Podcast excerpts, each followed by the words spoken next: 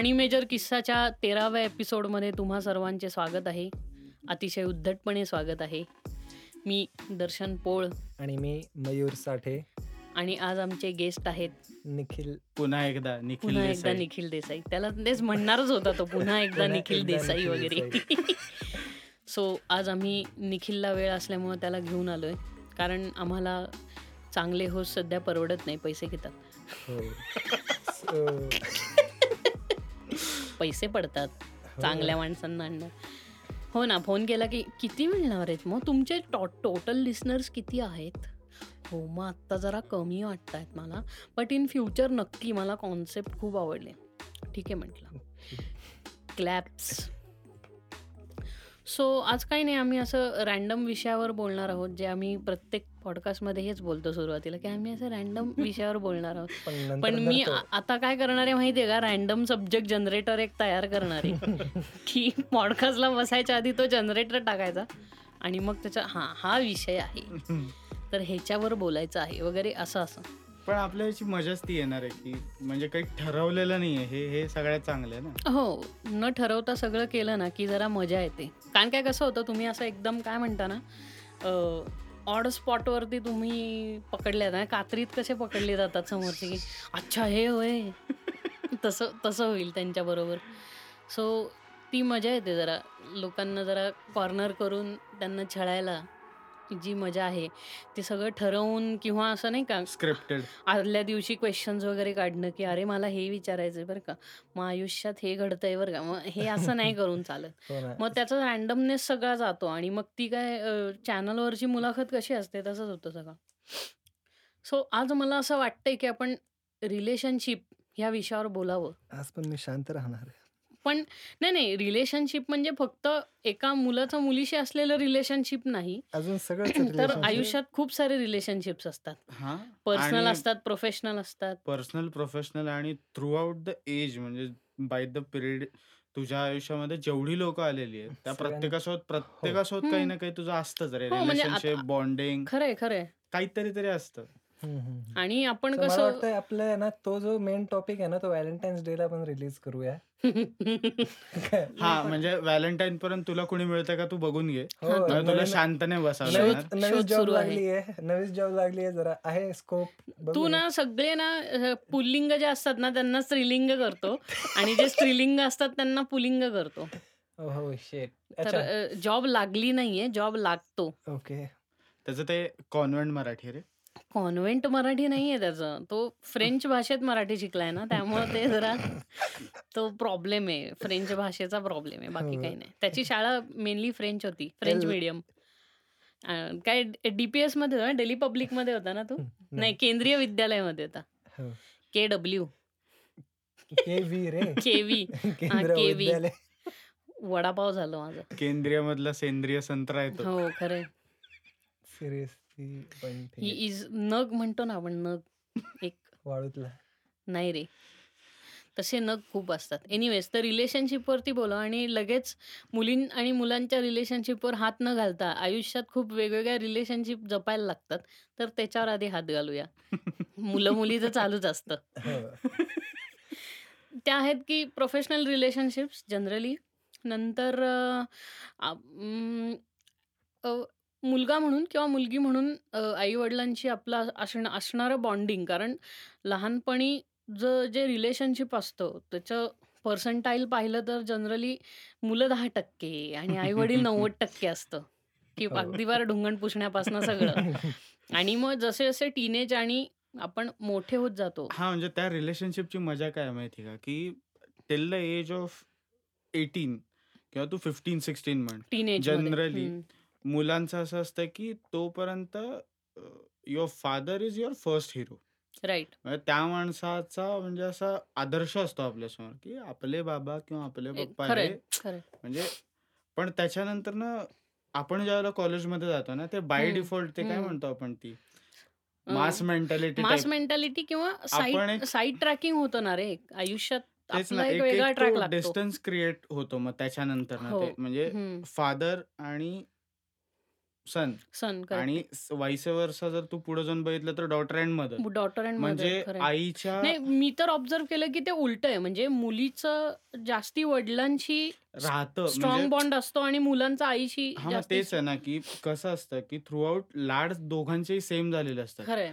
पण त्या एका पर्टिक्युलर एजमध्ये त्या मुलीचं तिच्या वडिलांची बॉन्डिंग जास्त होतं. कारण तिच्यासाठी तिची आई जास्त. कटकट करते. हे तिच्या कुठेतरी ते हे. नाही हा ते सायंटिफिकली तसं म्हटलं तर ते तो एक्स आणि वायचा हे जे आहे ना हा. की ते तसं आहे की आणि जनरली काय आहे की आपले मोस्ट ऑफ द टाइम सगळ्या घरांमध्ये वडील हे नेहमी ब्रेड अर्निंग करत असतात आणि आई घरी असते. एक्झॅक्टली आणि दुसरी गोष्ट म्हणजे काही मुलांच्या ह्याच्यात असं होतं का का काही मुलांचे प्रॉब्लेम जे फक्त त्या वडिलांनाच कळतात. कारण काय ते सुद्धा पुरुष असल्यामुळं ते जनरली आई आय आयांना एक्सप्लेन करता येत नाही किंवा अ, हे असं अ, की पोरापोरांमधलं पण रिलेशन कसं असतं हेही त्या वडिलांना जास्ती माहिती असतं. कारण का त्यांना ते माहिती असतं त्यांनी बाहेरचं लाईफ जगलेलं असतं. त्यामुळे मुलांना ज्या नाही म्हणजे बाहेरच्या ज्या queries आहेत फेजमध्ये आपण कुठेतरी आहे ना तिथे ते कुठेतरी एक तीस हा, वर्षापूर्वी जाऊन एक्झॅक्टली गेलेले आहेत. लिटरली त्याच्यामुळे तो एक जो काय म्हणतो आपण त्याला त्यांच्याकडचा जो एक्सपिरियन्स असतो ना तो तो बोलत असतो ते की खरंय. म्हणजे त्या मुलाशी जे मॅन टू मॅन हो. टॉक जे म्हणतो ना आपण खरंय ते खरंय त्याच्यामुळे डेव्हलप आणि ते बाहेरच्या जगातलं म्हणजे जेव्हा पण हा, तेच ना. जोपर्यंत तुम्हाला आई बरोबर तुमच्या ह्याच्यावरती जे ब्लँकेट असतं ना प्रेमाचं आणि हे एकदा तुम्ही कॉलेजला गेला की तुम्ही एकदम दुनियादारीमध्ये पोचता डायरेक्ट. तुम्हाला बाहेर कळतं की पोरं कशी असतात किंवा प्र- आपण तोचपर्यंत कसं असतं खूप आपलं असं एका डब्यात असतं आयुष्य असं कंटेन केलेलं असतं की हे आहे हे आहे आणि सेक्युअर्ड म्हणजे Secure असतं. आपल्याला हे माहितीये की म्हणजे काही जरी झालं तरी there is someone who will handle this आणि बऱ्याचशा गोष्टींपासून. आपल्याला लांबही ठेवलं जातं की हा, शिकायचं नाही. म्हणजे असं असतं ना की खूप मुलं अगदी कॉलेजमध्ये गेल्यावर त्यांना शिव्या वगैरे काय असतं हे कळतं तर तशी पण असतात खूप की नाही असतात ना अरे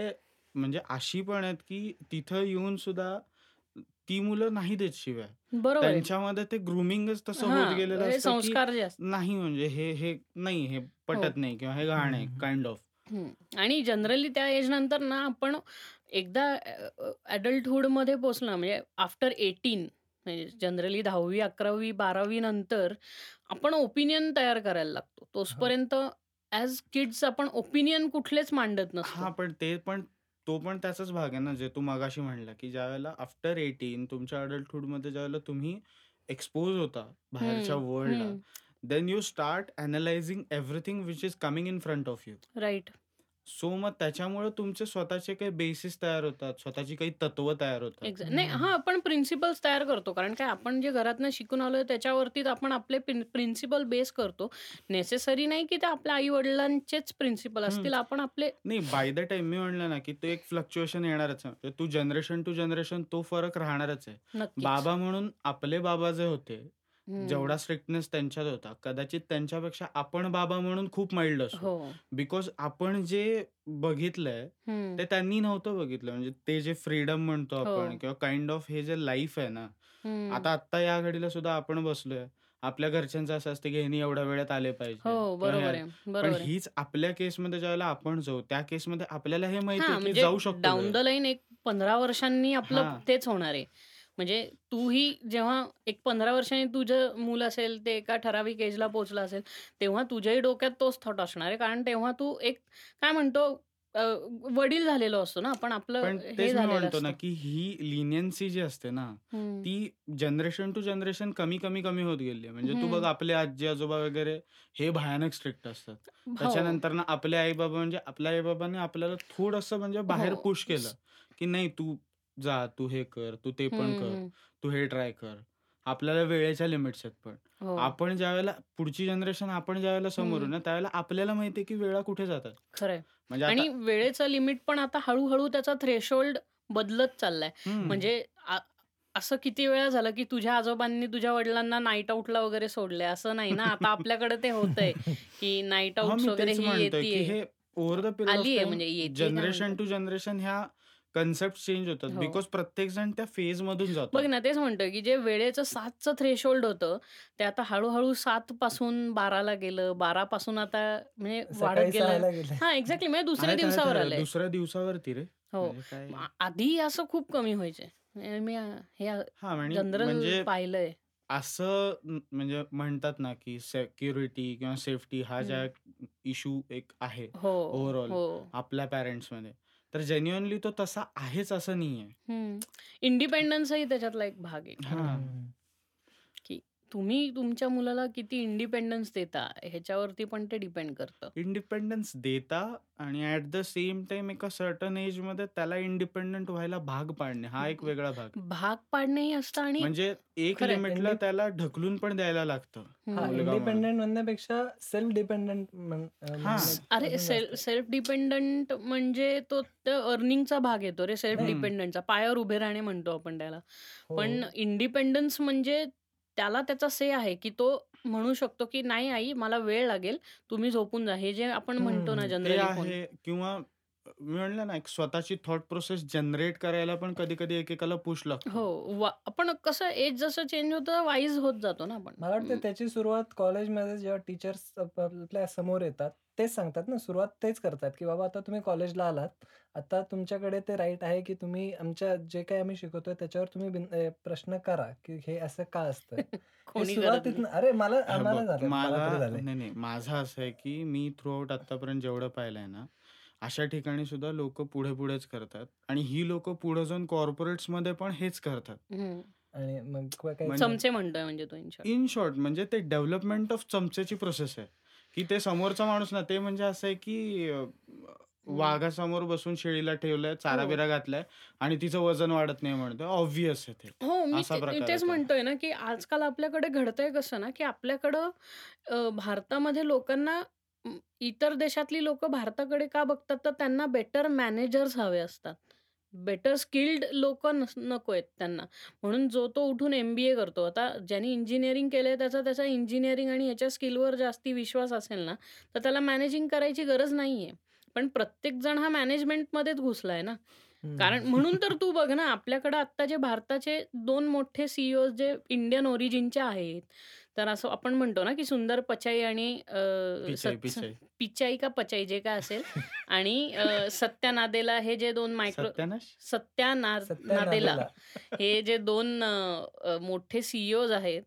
They they both came from management. नाही यार, म्हणजे असा अगदीच नाहीये. मी म्हटलं ना, की एज्युकेशन तुम्हाला हे नाही शिकवत, की तुम्ही पर्टिक्युलरली हे करा किंवा हे करा. एक एक गोष्ट अशी झाली आहे ना, की लोकांचे चॉईसेस ते तसे डेव्हलप झालेत. बिकॉज हो, कारण त्यांना ते तो गैरसमज आहे, की मी. मॅनेजरियल एज्युकेशन घेतलं किंवा मी एज्युकेशन ह्याच्यामुळं. सॅच्युरेशन आलंय ना. भयानक. किती भयानक सॅच्युरेशन आहे, की नुसतं इंजिनिअर म्हणून इंजिनिअरच बनणे किंवा आत्ता कॉम्पिटिटिव्ह एक्झाम्स म्हणून तर कॉम्पिट म्हणजे ते रिलेशनशिपवरनं आपण बाजूला झालोय. पण मी एक इन शॉर्ट सांगतोय हे. रिलेशनशिपच्या बाबतीत म्हणजे आपल्याला आई-वडील खूप वेळा असं असतं, की आई आया जनरली इतक्या रिझर्व्ह असतात त्यांच्या मुलांच्या बाबतीत, हं, की. ते कितीही तुम्ही हे गेला बाहेर तरी तुम्हाला घराच्या बाहेर पडू दे. साधं एक्झाम्पल आहे मुलाला सायकलवर शाळेत न जाऊन देणं, की ॲक्सिडेंट होईल याची भीती वाटते म्हणून. हो. तर हे पण आजकाल खूप बदलली आहेत गणितं याची. कारण नाही रे, पण ह्याला डिस्टन्स पण तेवढंच म्हणजे हे आता म्हणजे आजचीच गोष्ट आहे, की मी कात्रजला राहतो. बरोबर. माझ्या भाचीची शाळा शनिवार पेठेत आहे. This is not the distance which can be travelled. Exactly. नाही, नाही. मी तसं त्या हिशोबाने म्हणत नाहीये. तू तू त्याच्यातली प्रॅक्टिकॅलिटी पाहिली. पण जनरली जे फॅमिली मॅन असतात, ज्यांचं हां, घर हां. असतं, की घर आहे, नवरा-बायको आणि 2 मुलं ही जी फॅमिली आहे, हे जनरली शाळेच्या जवळच राहत असतात. हो, हो, मोस्ट ऑफ हो. द टाईम शाळेच्या प्रॉक्सिमिटीमध्ये म्हणजे 5 किलोमीटरच्या अंतरावर असतात शाळेच्या हं, हं, हं. मॅक्स. म्हणजे मी नारायण पेठेत राहत असेन, तर माझ्या मुलाची शाळा जास्तीत जास्त एरंडवण्यात आहे. म्हणजे हं, हं. अ, तर हा जो डिस्टन्स आहे, हा सायकलवरनं इझिली ट्रॅव्हलेबल आहे. मग इथेही बिकॉज आजकालच्या लोकांचं आणि ही जी एक स्टिग्मा आहे, की तर तू बाहेर पडल्याशिवाय तुला थोडी कळणार आहे, की कसं सायकल चालवायची. पण एक्झॅक्टली. आपल्याला सायकल नाही, मग सोसायटीतच फक्त सायकल चालवायची. सोसायटीच्या बाहेर सायकल चालवायची नाही, कारण ती एक भीती असते, की कोणी येऊन उडवून जाईल आणि. हां, काहीतरी होईल. हा एक हे असतो ना, की मग तो तुम्हाला थोडा फ्रीडमपासून लांब ठेवतो सुरुवातीला. म्हणजे हे जनरली एका आईचं रिझर्व्ह हे असतं, कारण तिला काळजी करायची असते. कारण काय वडील 9 टू 5 घरात नसतात. जर आई-वडील दोघंही काम करत असतील, तर ज मी असं पाहिलं, की त्यांची मुलं जास्ती इंडिपेंडंट असतात. कारण काय ते आई वडील दोघेही नाईन टू फाईव्ह नाहीयेत मग आपण करणार काय तर त्यांच्याकडे करायला खूप गोष्टी असतात तेव्हा हं. म्हणजे माणूस ते ऑप्शन्स पण एक्सप्लोर करत हां. किंवा एंगेज होतो तो समोरचा.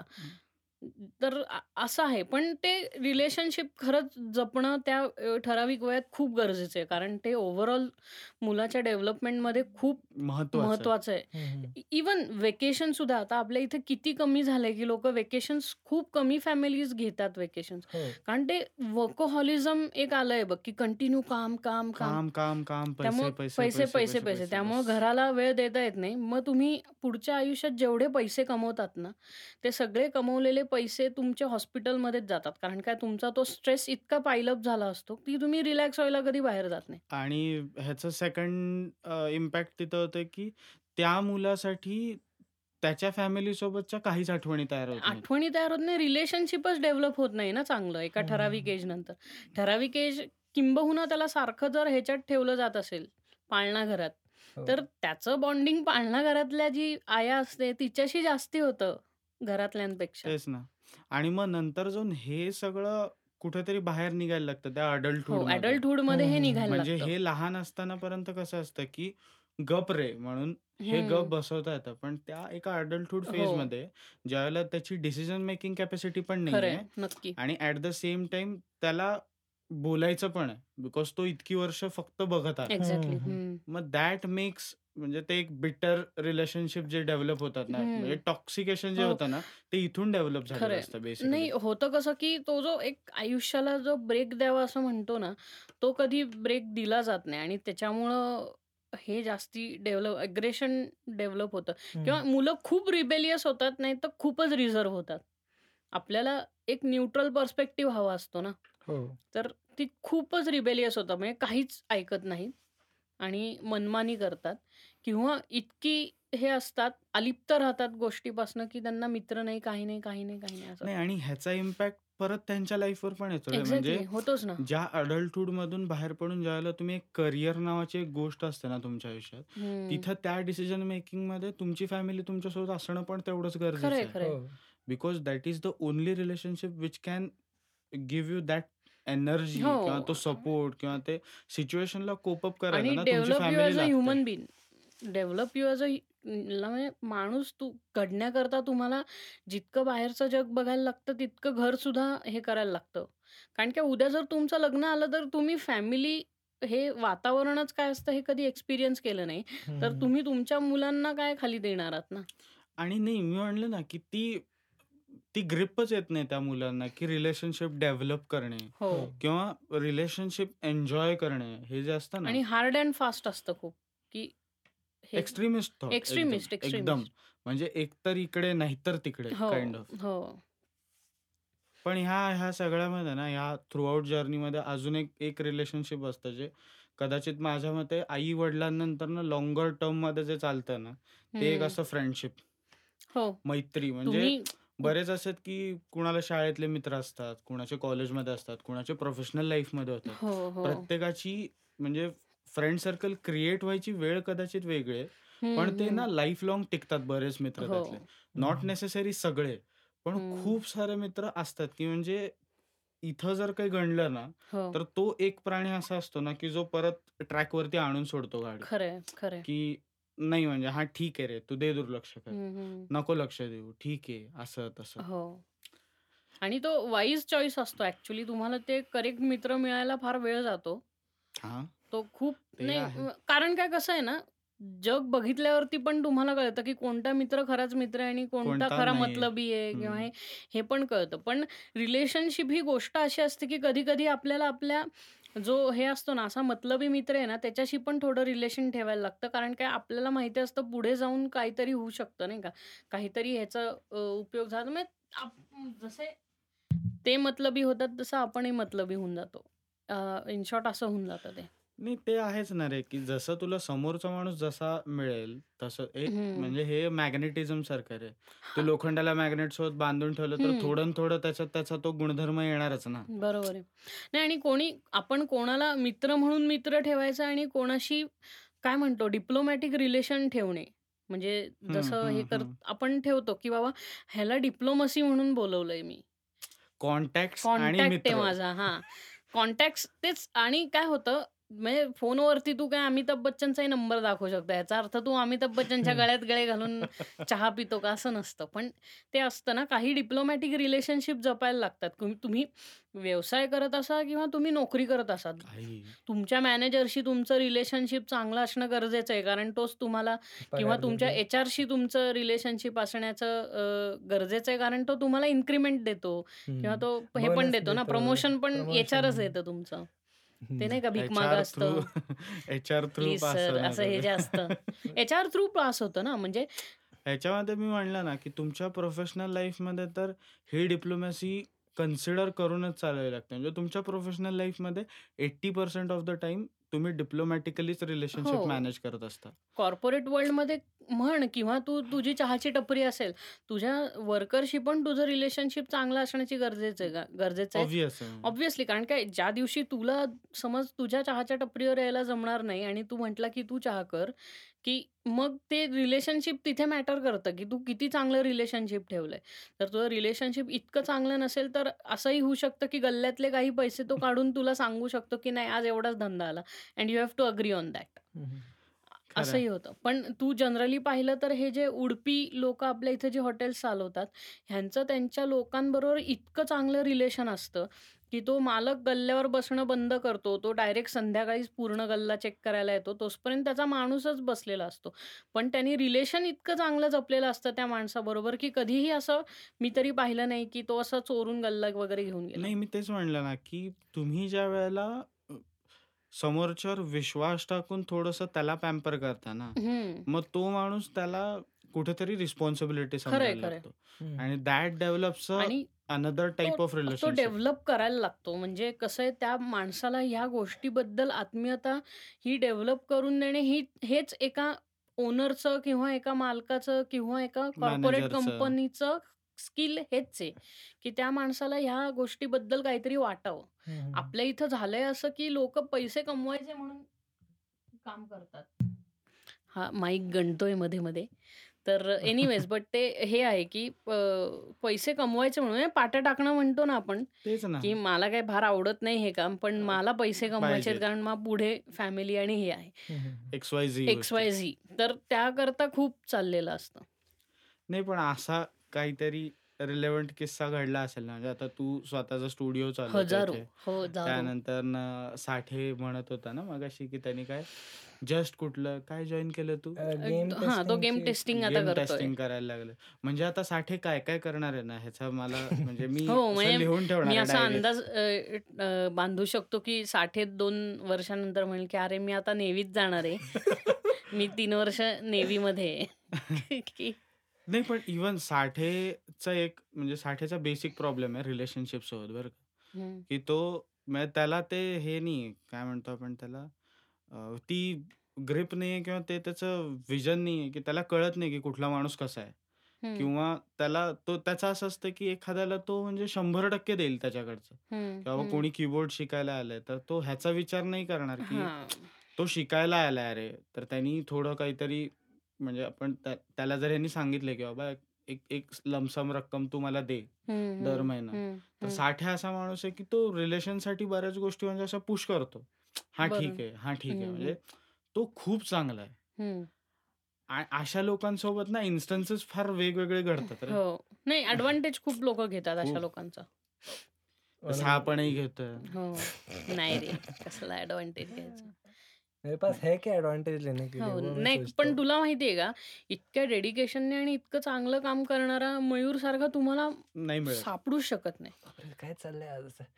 काहीच सापडू म्हणजे नाही आम्ही आमचं तुझ्यासोबतचं रिलेशनशिप एक्सप्लेन करतोय अरे. लोकांना. नाही, कारण ते खूप इम्पोर्टंट आहे, की म्हणजे ॲज अ बिझनेस ओनर मला माहिती आहे ह्याचं स्किल काय, तर मी ह्याला कधीही एक्सप्लॉइट करू शकतो, की नाही? कारण काय मग तू माझी डिप्लोमसी बघू शकतो ना, की मला जर ह्याला एक्सप्लॉइटच करायचंय, तर ते पण आज मी एवढा विश्वास ठेवून का करतोय ह्याच्यावर कारण काय मला माहिती आहे, की तो माणूस कसा आहे. तेच ना. आणि आपला हेतू काय असतो, की एका माणसाबरोबर आपण चाललाय, आपण त्याला आपला मित्र मानतो, आपल्या फॅमिलीचा जेव्हा भाग मानतो ना, तेव्हा त्यालाही कुठेतरी नेणं हे आपलं कर्तव्य असतं. जर आपण 2 एक्झॅक्टली. त्याच्या पावलं पुढे असू, तर त्याच्याहून 4 पावलं पुढे जाणं हा एम न ठेवता त्यालाही आपल्याबरोबर आणून एक जर आपण एकत्र चालवलं, तर त्यांनी जास्ती वेगात कामं होतात किंवा जास्ती तेच आहे ना, तुम्हाला हे म्हणजे मिळतो. बघ ना, म्हणजे की सिंपल आहे रे. रिलेशनशिप सिंपल असतात. हो.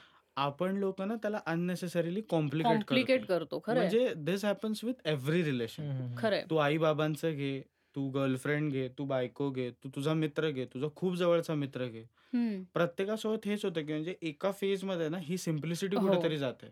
हो. आणि त्याच्यानंतरनं मग ते सुरू होतं, की नाही मला ह्याचं हे नाही पटलं, ते नाही पटलं. हो, हो. बिचिंग म्हणतो आपण त्याला जनरली किंवा पाठीमागे बोलणे सुरू होतं. पाठीमागे बोलणं पण असं नाही, पण कदाचित जनरली समोर कसं आहे. तुम्ही जर चांगले मित्र असाल आणि तुम तुमच्यात काही कलह होत नसतील, तर मग तो त्या फ्रेंडशिप ॲक्चुअली ती डिप्लोमसीच झाली तयार. हं. की असं आम्ही इतके वर्ष मित्र आहोत आणि आमच्यात कधी भांडणच झालं नाही, असं होऊच तेच ना, शकत म्हणजे हे बघ भांडणं ही खूप कॉमन गोष्ट आहे. किंवा पण मी डिसएग्रीमेंट. आपण जे म्हटलो ना, की हां, म्हणजे हा जर माझा मित्र आहे हं. आणि हा माझ्यासाठी जर 100 गोष्टी करतोय, तर मी पण कुठेतरी काहीतरी लायबल आहे. एक तरी गोष्ट केली पाहिजे हां. ना आपण.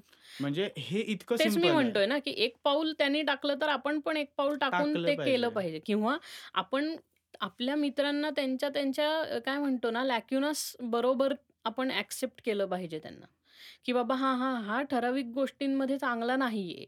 म्हणून मी त्याचा मित्र राहणार, की असं तू एक जर पाहिलं, तेच ना, की की फेजेस असतात रे फेज असतात. प्रत्येकाच्या. प्रत्येक माणूस त्या फेजमध्ये तसाच वागेल हो, असं हो. नाहीये. म्हणजे आणि तुम्ही जोपर्यंत चुका करत नाही, तोपर्यंत तुम्हाला मैत्री नीट कळतच नाही. हं, हं, हं. म्हणजे फ्रेंडशिप वगैरे ही गोष्ट नीट कळण्याकरता तुम्हाला खूप आधी चुकायला लागतं. त्यानंतरच जाऊन तुम्हाला चांगले मित्र मिळतात. आणि म्हणजे त्या सगळ्या फेजेसमधून जे टिकतात ना, मग एक्झॅक्टली. ते थ्रू थिक अँड थिन जे आहेत ना, तेच खरे मित्र आहेत. अ, हो. साधी गोष्ट सोपी गोष्ट आहे म्हणजे ती. हे फिल्ट्रेशन आपोआप होत जातं. त्याच्यासाठी हो, ना आप म्हणजे असे मी काही लोकं बघितलेत, की जी म्हणजे जी विचार करतात, की नाही हं. अरे मग हे चांगलं आहे का? हे वाईट आहे. ह्याची गरज नाहीये. हो. Go with the flow. बघा आणि मैत्री तुमचे करून. मित्र हं, खूप हं. चांगले असतील, तर तुम्ही कधी डिप्रेस होत नाही. हेही मी खूप ऑब्झर्व्ह केलंय. डिप्रेस होत नाही किंवा मी म्हटलं ना, की जरी तुम्ही डिप्रेस असाल ना, नाही म्हणजे तुम्हाला ओपन अप व्हायला स्कोप आहे. स्कोप आहे ना, म्हणजे तो तेच म्हटलो ना, रिलॅक्सेशन तेच होणार. म्हटलो, की तुम्ही डिप्रेस का होत नाही, कारण तुम्ही घडाघडा जाऊन कोणासमोर बोलू शकता ना, की हे असं-असं घडतंय आणि ह्याला मला ऑप्शन पाहिजे. तेच नाही, पण मी म्हणतोय, की नॉट नेसेसरी बोललंच पाहिजे. असं पण असतं, की आता मयूरचंच घे. न बोलून हां. समजतं. समजायची गरज नाही. आता समज आपण डिप्रेस्ड आहे, तू किंवा मी. आणि मयूर भेटला आपल्याला जाता-जाता. हं. तर हा इतका कॉमिक आहे ना, की म्हणजे हा असं काहीतरी बोलून जातो ना, की आपण ते विसरून जातो. हो, सोडून हो, देतो, हो, हो, हो. की अरे. हां, ते मरू दे. हा मजा चालू आहे. हो, हो. आणि त्याच्यातनं म्हणजे फॉर एक्झाम्पल मी म्हणलं ना, की हे असं सुद्धा असतं रे, की हो ना. तुम्हाला हे रिलेशन का लागतं म्हणजे म्हणजे आता मी हॉनेस्टली सांगायचं झालं तर हॉनेस्ट. मी स्वतः हॉनेस्टली. हॉनेस्टली. साठे ऑनेस्टली सांगायचं झालं तर. तर म्हणजे मी स्वतः पण बऱ्यापैकी इंट्रोव्हर्ट आहे. म्हणजे मी. लोकांशी जाऊन नाही बोलत. मी. नाही बोलत. मला नाही आवडत. की मी जाऊन बोलेन किंवा काय. माझं असं असतं, मी पहिल्यांदा तरी हां, ठीक आहे. काम आहे, काम आहे, कर. हो, पण त्याला इंट्रोव्हर्ट नाही म्हणता येणार. त्याला आपण असं म्हणू, की रिझर्व्ह आहेस तू. इंट्रोव्हर्ट कसा असतो अरे, स्वतःशीच सगळ्याच बाबतीत इंट्रोव्हर्ट असतो. इंट्रोव्हर्ट म्हणजे त्याला लोकं सुद्धा आवडत नसतात. मी आणि माझी खोली आणि मी जे काही कामधंदा. करतो, हां, ते तर इंट्रोव्हर्ट म्हणजे झालं. मी त्यातनं बाहेर हे लोकं आल्यानंतर ना आलो. हो. तोवर मी असं होतो, की म्हणजे आयसोलेटेड. पण जनरली जे लोकं असं खूप कल्चर बघत नाही किंवा जे खूप लोकांबरोबर म्हणजे इकडं कसं आपलं पुणं आता मुंबईसारखं खूप हार्ड अँड फास्ट झालंय बघ. त्या कल्चरमध्ये जेव्हा येतो तेव्हा शॉक बसतो ना बाहेर जो एका लेड बॅक डिस्ट्रिक्टमधनं आलेला असतो, की जिथं होतं असं, की लोकं वगैरे आहेत, पण सगळे असे एकाच एकाच जागा म्हणजे नारायणपेठ, शनिवारपेठमध्ये कसे एकदम 28 लाख लोकं जमा आहेत. मग एकदम लोकं दिसतात ना. गावात कसं असतं, की लोकं दिसत नाहीत रे. त्यामुळे एवढं बोलणंच होत नाही. जे काय होतं ते पारावर बोलणं होतं. नाही तेच ना, पण मला स्वतःला मी म्हटलं ना, की रिलेशनशिपची. जी व्हॅल्यू असते ना. ती तुम्हाला अशा पॉइंटला कळते, की नक्कीच. तुम्ही नक्कीच. क्राउडमध्ये थांबता. हो. हं, आणि त्या क्राउडमधनं तुमचा बोलण्या तुमच्या हक्काचा कोणीतरी असला पाहिजे, तर तो उपयोग आहे जगण्याला त्यात. हं, हं. माझं तेवढं मात्र भारी झालं बरं का, की हं. मी सोलापुरातून पुण्याला ज्यावेळेला आलो ना, हं. इथे एम-बी-एला ॲडमिशन घेतली. तर माझे सुरुवातीला जे 4-5 मित्र झाले ना, ते इतके भारी झाले, की हं. ही 4-5 लोकं थ्रू आउट अजूनही म्हणजे माझं एम-बी-ए होऊन पण 4 वर्ष हो, झालेत. एक्झॅक्टली. पण ते अजून म्हणजे आहेच आहे. हो. तर ते मी म्हटलं ना, की आय वॉज लकी इनफ, की मला ट्रू. चांगले फ्रेंडशिप मिळाली आहे किंवा. ते जे रिलेशनशिप्स आहेत ना, ते बाय डिफॉल्ट मेंटेन झालेत. ह्याच्यामध्ये काही. एफर्ट्स नाही आहेत माझे स्वतःचे. बरोबर. म्हणजे रोज उठून मी मयूरला फोन करत नाही, "अरे मयूर काय म्हणतो, काय नाही." किंवा. रोज उठून मयूरही कदाचित मला मेसेज करत नाही. पण काही एक एक जर पॉइंट आला, की भेटायची वेळ असते, जेव्हा ठरवतो की हं. भेटूया, तेव्हा हां. असं काही म्हणजे करेक्ट, करेक्ट. की "अरे यार, तू आणि काय मग त्या कॉल" त्या पर्टिक्युलर पॉइंटला म्हणजे मयूर असं नाही, आम आम्ही जे हं. 4-5 लोकं आहोत ना भारगावातले, लास्ट टाईम हं, आपल्यासोबत हं. प्रणव होता. हो. तर ही लोकं भेटली ना, की ह्यांचं सगळ्यांचं असं असतं, की हां, म्हणजे आपलं पर्सनल लाईफ तळ्यात जाऊ दे. हो. आता भेटलोय तर मजा करू. एक्झॅक्टली. म्हणजे भेटायला असा मुहूर्त वगैरे असं काही लागत नाही. तुम्ही हां. आपलं हां, भेटलो की भेटलो, संपलं.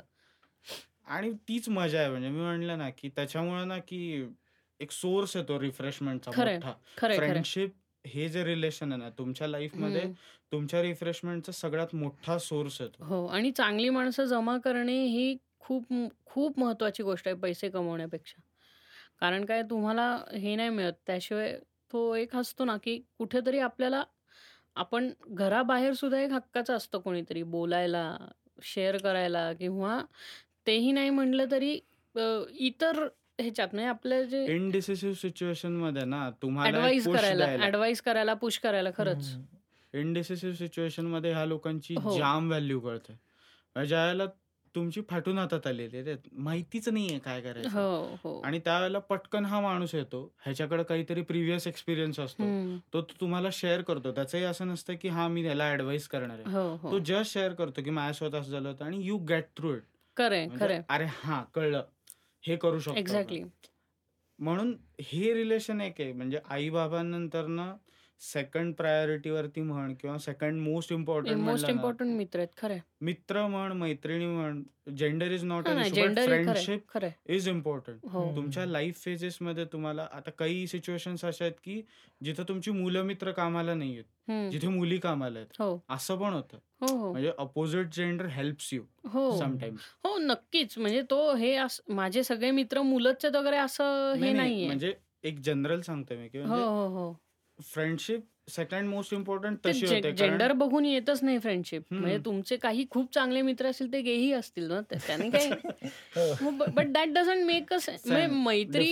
हां, तेच म्हणतोय मैत्री ही गोष्ट किंवा रिलेशन मैत्री हे रिलेशन खूप ॲब्स्ट्रॅक्ट आहे. त्याला तुम्ही असं कन्फाईन नाही करू शकत फ काही गोष्टींमध्ये म्हणजे काही सोर्सेसमध्ये. एक सिंपल डेफिनेशन म्हणलं तर the one who is with you हां, in through thick all the thin. Odd and evens. हो.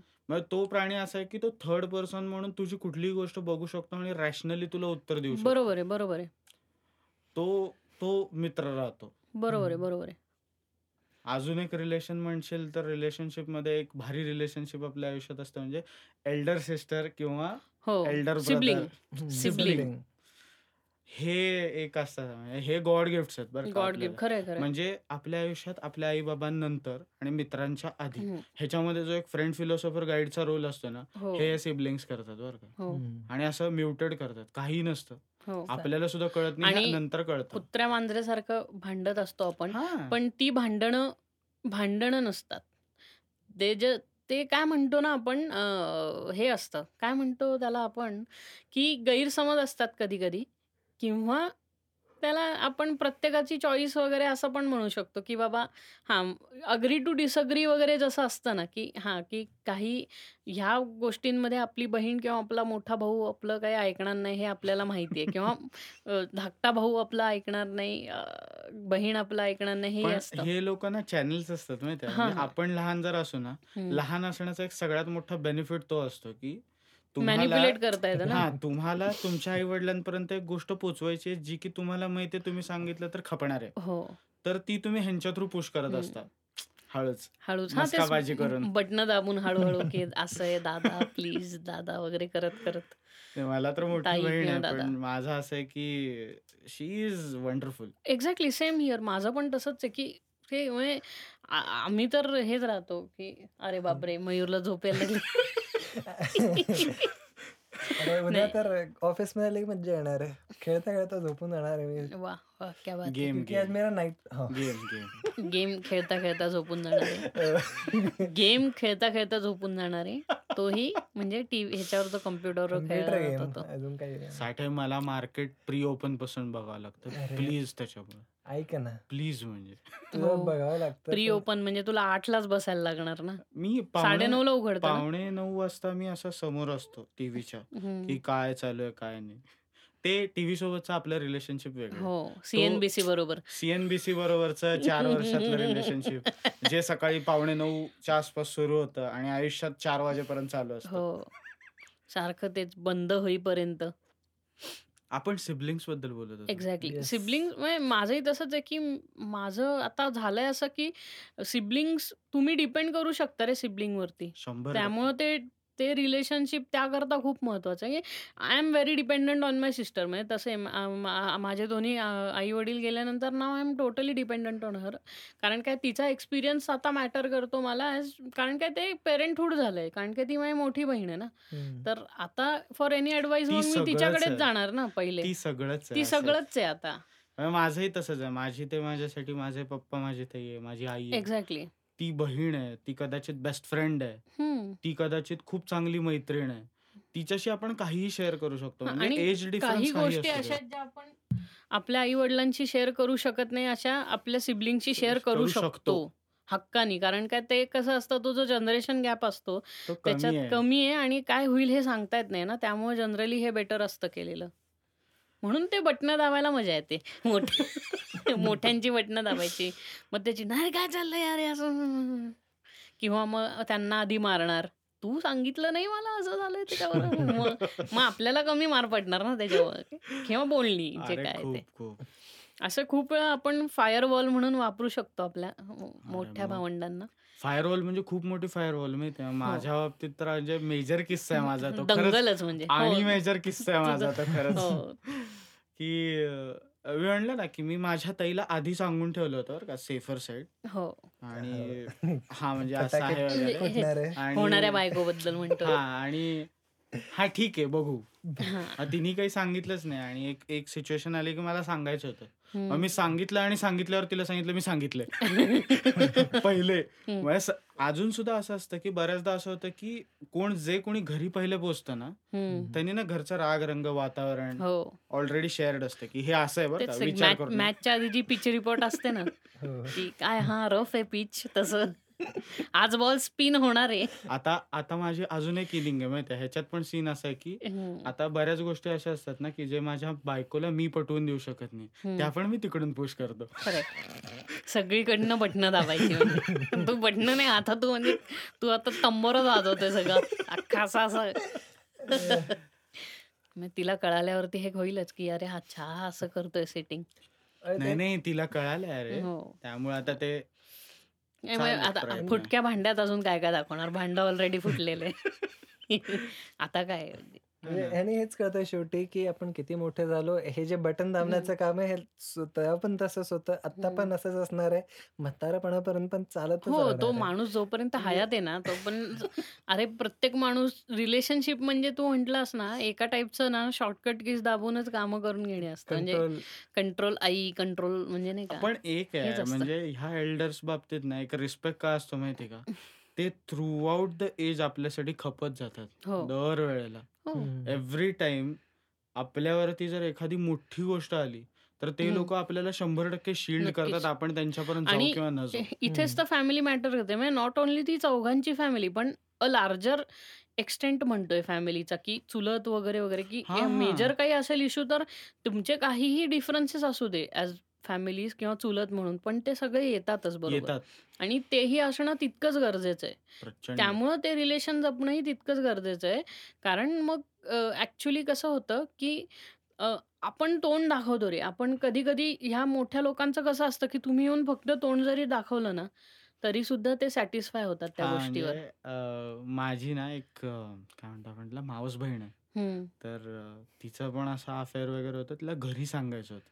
तर ती एकटीच आहे. तिला. मोठा भाऊ नाही, मोठी बहीण नाही, लहान आहे कोणी नाही. ओके. तर मग काय करायचं, काय करायचं? तर तिने माझ्या मामीला सांगितलं पहिले. आणि मग माझ्या मामीनी तिच्या घरी सांगितलं. म्हणजे लांबून जॅक लावला. हां. पण म्हणजे म्हणलं ना, की लोकं येतात रे कामाला. हो, रिलेशनशिप्स येणारच ना, येतातच. नक्कीच येतात. आणि कधी-कधी कसं असतं, की आपल्या त्या एजच्या लोकांमध्ये कोणीतरी लव्ह मॅरेज वगैरे केलेलं असतं ना, मग पहिले जाऊन त्यांना सांगायचं, की हां, मग ही लोकं. तुमच्याकरता जॅक लावणार आहे असं नाही आपण पण तू एक मी आपण ऑब्झर्व्ह जर केलं ना, की आपले एल्डर्स इन्क्लुडिंग हं. आपले आई-बाबा घे, चुलत हं. घे, काका-काकू, मामा-मामी, मावशी वगैरे, हं, वगैरे. हं. आपली बहीण घे, भाऊ घे मोठं. हं. ही आपल्याला थ्रूआउट लाईफ शील्डच करतात कायम. हो, म्हणजे सगळ्यात धाकट्याला ते स्वतः. ते स्वतः आपल्याला तुडवून काढतील, ठीक आहे. हो. पण बाहेरच्यांचा कोणाचाही एक शब्द आपल्यापर्यंत नाही येऊ देत. बरोबर आहे. बरोबर आहे. म्हणजे ह्या रिलेशनशिपमधली सगळ्यात भारी गोष्ट म्हणजे ती जी व्हॅल्यू आहे ना, हो. म्हणजे तुम्ही ज्या 4 गोष्टी सोडल्या पाहिजेत ना, म्हणजे आता मी काही लोकं बघतो, की ज्यांचं असं असतं, "नाही, मी मी हे नाहीच करणार, मी ते. नाहीच करणार. मला पटतच नाही." अरे नाही, ती लोकं तुला लाईफटाईम शील्ड करतायत यार. You owe some respect for them. खरं. आणि ते रिस्पेक्ट करणं गरजेचं आहे, कितीही असलं तरी. म्हणजे आणि. काही म्हणजे आपल्याला माणूस म्हणून तो समोरचा काहीही वाटत असू दे, पण त्याची रिस्पेक्ट करणं हे तितकंच. महत्वाचं आहे. आणि तो वडीलधार आहे ना, इथंच आलं, की हो. तो माणूस तुम्हाला कायम शील्ड करणार. तो. तुम्हाला खड्ड्यात नाही ढकलणार. नाही, नाही. हां, ठीक आहे. तुम्हाला त्याची एखादी गोष्ट नाही पटली ना, तुम्ही. नका करू. तेच म्हटलं ना, ता तत्वांवरती तुमच्या एकमेकांचा पटत नाही, ह्याला तुम्ही. अ, काय म्हणता रिलेशनशिप तोडण्याचं एक हे नाही बनवू शकत ना. नाही म्हणजे मी कारण. खरं सांगतो म्हणजे माझे काही असे मित्र आहेत, मैत्रिणी आहेत, जे आपण आता जनरली ज्यावेळेला बोलतो ते म्हणतात, की "नहीं यार, बहुत टॉक्सिक हो गया रिलेशन. नहीं. यार, मेरा जमता नहीं है मेरे फादर के साथ, मेरी मदर के साथ." जमत 100% कुणाचंच नसतं. कोणाचंच नसतं. हं. आणि ते कधी आणि शक्यही हे नाहीये. कधी होणारही नाही. माणूस 2 माणसांमध्ये कायम फरक असणारच आहे. बरोबर आहे. फक्त एक आहे, की आपण लहान आहोत, हं. म्हणून कुठेतरी समजून घेण्याची जी एक कॅपॅसिटी आहे ना, हो. ती एका बेअरेबल लिमिटपर्यंत तुमच्यात हा असायला हो, पाहिजे. कारण त्यांनी आयुष्यभर समजून घेतलंय ना आपल्याला हा इश्यू आहे. हं. आणि नाही मी म्हटलं ना, की हे रिलेशनशिप काउंट होतात. हो. तुमच्या लाईफमध्ये हे जे म्हणतात ना, की जोडलेले येतात. हो, येतात बरोबर आहे. पण हे प्रायमरी रिलेशनशिप ना, तुम्हाला जे काही तुम्ही बनता ते बनवतात. लिटरली खरं. सो त्याच्यासाठी तरी का होईना. ते जे कुठेतरी ज्यावेळेला लोकांमध्ये ते टॉक्सिकेशन येतं किंवा हो. लोकं असं सर्रास म्हणतात, की माझं नाही पटत म्हणून मी वेगळा राहतो. नाही. नाही आणि कसं आहे जेव्हा बाहेर तुमच्या नावाने शंख होत असतो ना, तेव्हा तुमच्या घरातला कधीच तुमच्याबद्दल वाईट बोलत नाही. अरे नाही, त्याच्यापर्यंत गेलेली गोष्ट सुद्धा तो आपल्याला आपल्यापर्यंत आणत नाही. आणत तर नाही. आपल्याला वाईट वाटेल. हो, बरोबर आहे ना. मग मी तेच म्हणतो, की एक तुझ्या आयुष्यामध्ये तुझ्या तुझ्यावरती एक ठराविक सिच्युएशन आहे बाबा आत्ता आणि ज्यामुळे से व्हॉटएव्हर की बाबा तू करप्शन चार्जेसमध्ये तुला पकडलंय बट नथिंग इज प्रूव्हन वगैरे, वगैरे. पण ह्या हे बाहेर सगळीकडे होणारच. कारण काय इतर लोकांचा व्यवसाय आहे गॉसिप करणं. पण आपल्या घरातली लोकं आपल्या आपल्याला कधी हे. नाही करणार. तेच ना. आणि ते ना म्हणजे मला अजून पण आठवतं, की मी बी-बी-एला असताना आमच्या युनिव्हर्सिटीमध्ये पेपर चेकिंगला झोल झालं होतं. म्हणजे असं झालं होतं, की काय साला चपराशाकडनं तपासलेत का काय पेपर इतकी हालत. म्हणजे. एका सब्जेक्टमध्ये 89% मुलांना फेल केलं होतं अननेसेसरीली. तर मीही फेल झालो होतो. तर आयुष्यात पहिल्यांदा फेल झालो होतो रे मी. कधी. हं. आणि घरी गेलो आणि माझा मूड म्हणजे मी भयानक अपसेट झालो होतो, की असं कसं शक्य आहे काइंड ऑफ. हो. तर माझे आई-पप्पा होते ना, त्या दिवशी मला पहिल्यांदा असं झालं, की त्यांनी मला एका शब्दाने विचारलं नाही, की तुला किती मार्क पडलेत? हो, तू हो. फेल का झाला? तू हं. पेपर लिह एकही प्रश्न माझ्या आई-वडिलांनी मला विचारला नाही. हं. मला दोघांनी असं नंतर 2-3 तासानंतर ना समोर बसून विचारलं, हं, हं. की "एक सांग, तू जो पेपर लिहिला होता त्याच्यावरून तू पास होशील पास असं तुला हं. माहिती होतं. ना?" हं, हं. मी बोललो, "हो." त्याच्यानंतर ना माझ्या वडिलांनी मला कधीच विचारलं नाही. करेक्ट. आणि मग आम्ही त्याच्यावरती प्रोटेस्ट केला. मग ए-बी-व्ही-पी थ्रू आम्ही बरेच बरेच तिथे हे केले. त्यावेळेला सुद्धा मी घरातनं बाहेर पडताना माझ्या पप्पांना सांगितलं होतं, की मी हे करतोय. कारण हं. जे घडलंय ते चुकीचं घडलंय आणि मी जे करतोय ते बरोबर आहे. हं, हं. तर त्यावेळेला सुद्धा त्यांचं असं, "तू बरोबर करतोय, तुला खात्री आहे ना? हं. आणि तू 100% काही चुकीचं केलेलं नाहीये ना? हं. मग तू जे करायचं कर. काही झालं तरी मी मागे आहे." करेक्ट. हे हाच तो हेच बॅकिंग लागतं ॲक्चुअली फॅमिलीकडनं. आणि मला वाटतंय हां, अजून आपण जे बोललो आत्ता हे बोललो हे खूप इम्पोर्टंट पॉइंट काय आहे, तर कारण आजकाल आपण खूप ऐकतो, की 10वीच्या एक्झामचा रिझल्ट घाण आला तर मुलांनी हे केलं, हां, ते तेच केलं. मी म्हणतो तर ना. न हो, पण जे ह्याची सुरुवातच का होते त्याचे 9 टू 11 9 टू 5 जे पेरेंट्स बाहेर असतात ना, हं. त्याचे कामा बॉन्डिंगची काम गरज काम आणि हे त्याच्या. बॉन्डिंगची गरज असते ह्या पेरेंट्सना त्या मुलाबरोबर ती होत नाही आणि हं. म्हणून आता ह्या गोष्टी जास्त घडतायत.